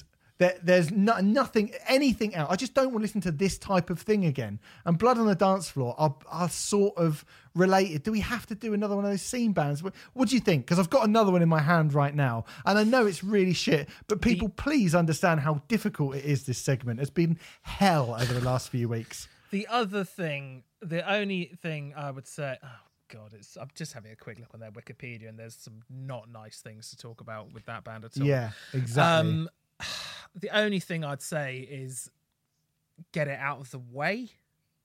I mean, if you put it back, we're going to have to come back to it eventually, aren't we? I know. I've just put. Okay, well, I've picked it out, and uh, fine, we'll keep it. So, oh god, this is the worst. This is this is. It can't be much. It can't. I mean, the next one I picked, I just picked out Alanis Morissette's "Jagged Little Pill" live acoustic, Oh, which is be which would have been the one. I mean, oh, imagine that feels like the most beautiful thing to have ever Oh, happened. yes, so we could have had that. Do you know, we could have had that. Yeah, but no, we've- uh, we brought it on ourselves. I mean, you brought it on. It was, this was your idea, this feature, Yeah. and and I actually did. Uh, I didn't want to say this, but whilst listening to this Brokencyde record, I did have a bit of resentment and hatred for you just for coming up with the idea for this feature. I, I, I hate it. I, I mean, I know people like us talking about it and putting it together, but good God. Anyway, next week, I mean, that was as I was putting my hand in, I was going, oh, I don't have to listen to that again for a long time. Phew. And I was like, as long as I don't pick out blood on the dance floor, and what I have picked out blood. done?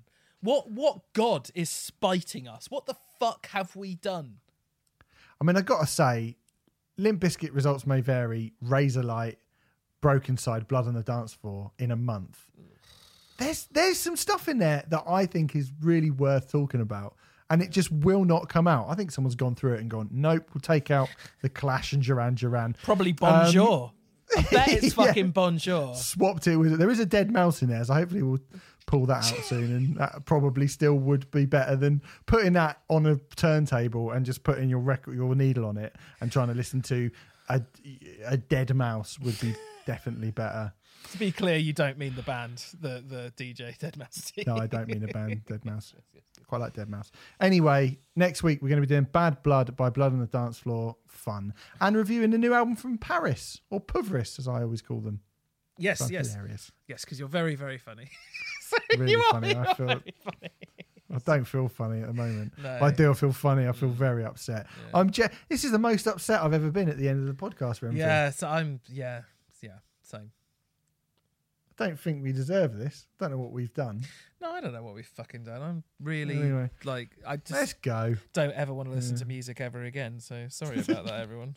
But Yeah. we're quitting our jobs because of fucking Brokencyde. What an absolute travesty.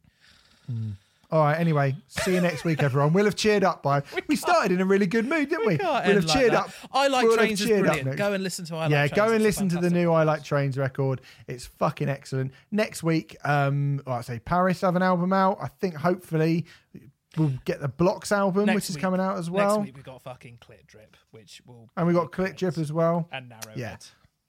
Mm. Oh yeah, and Narrowhead as well. So there's some good stuff out next week.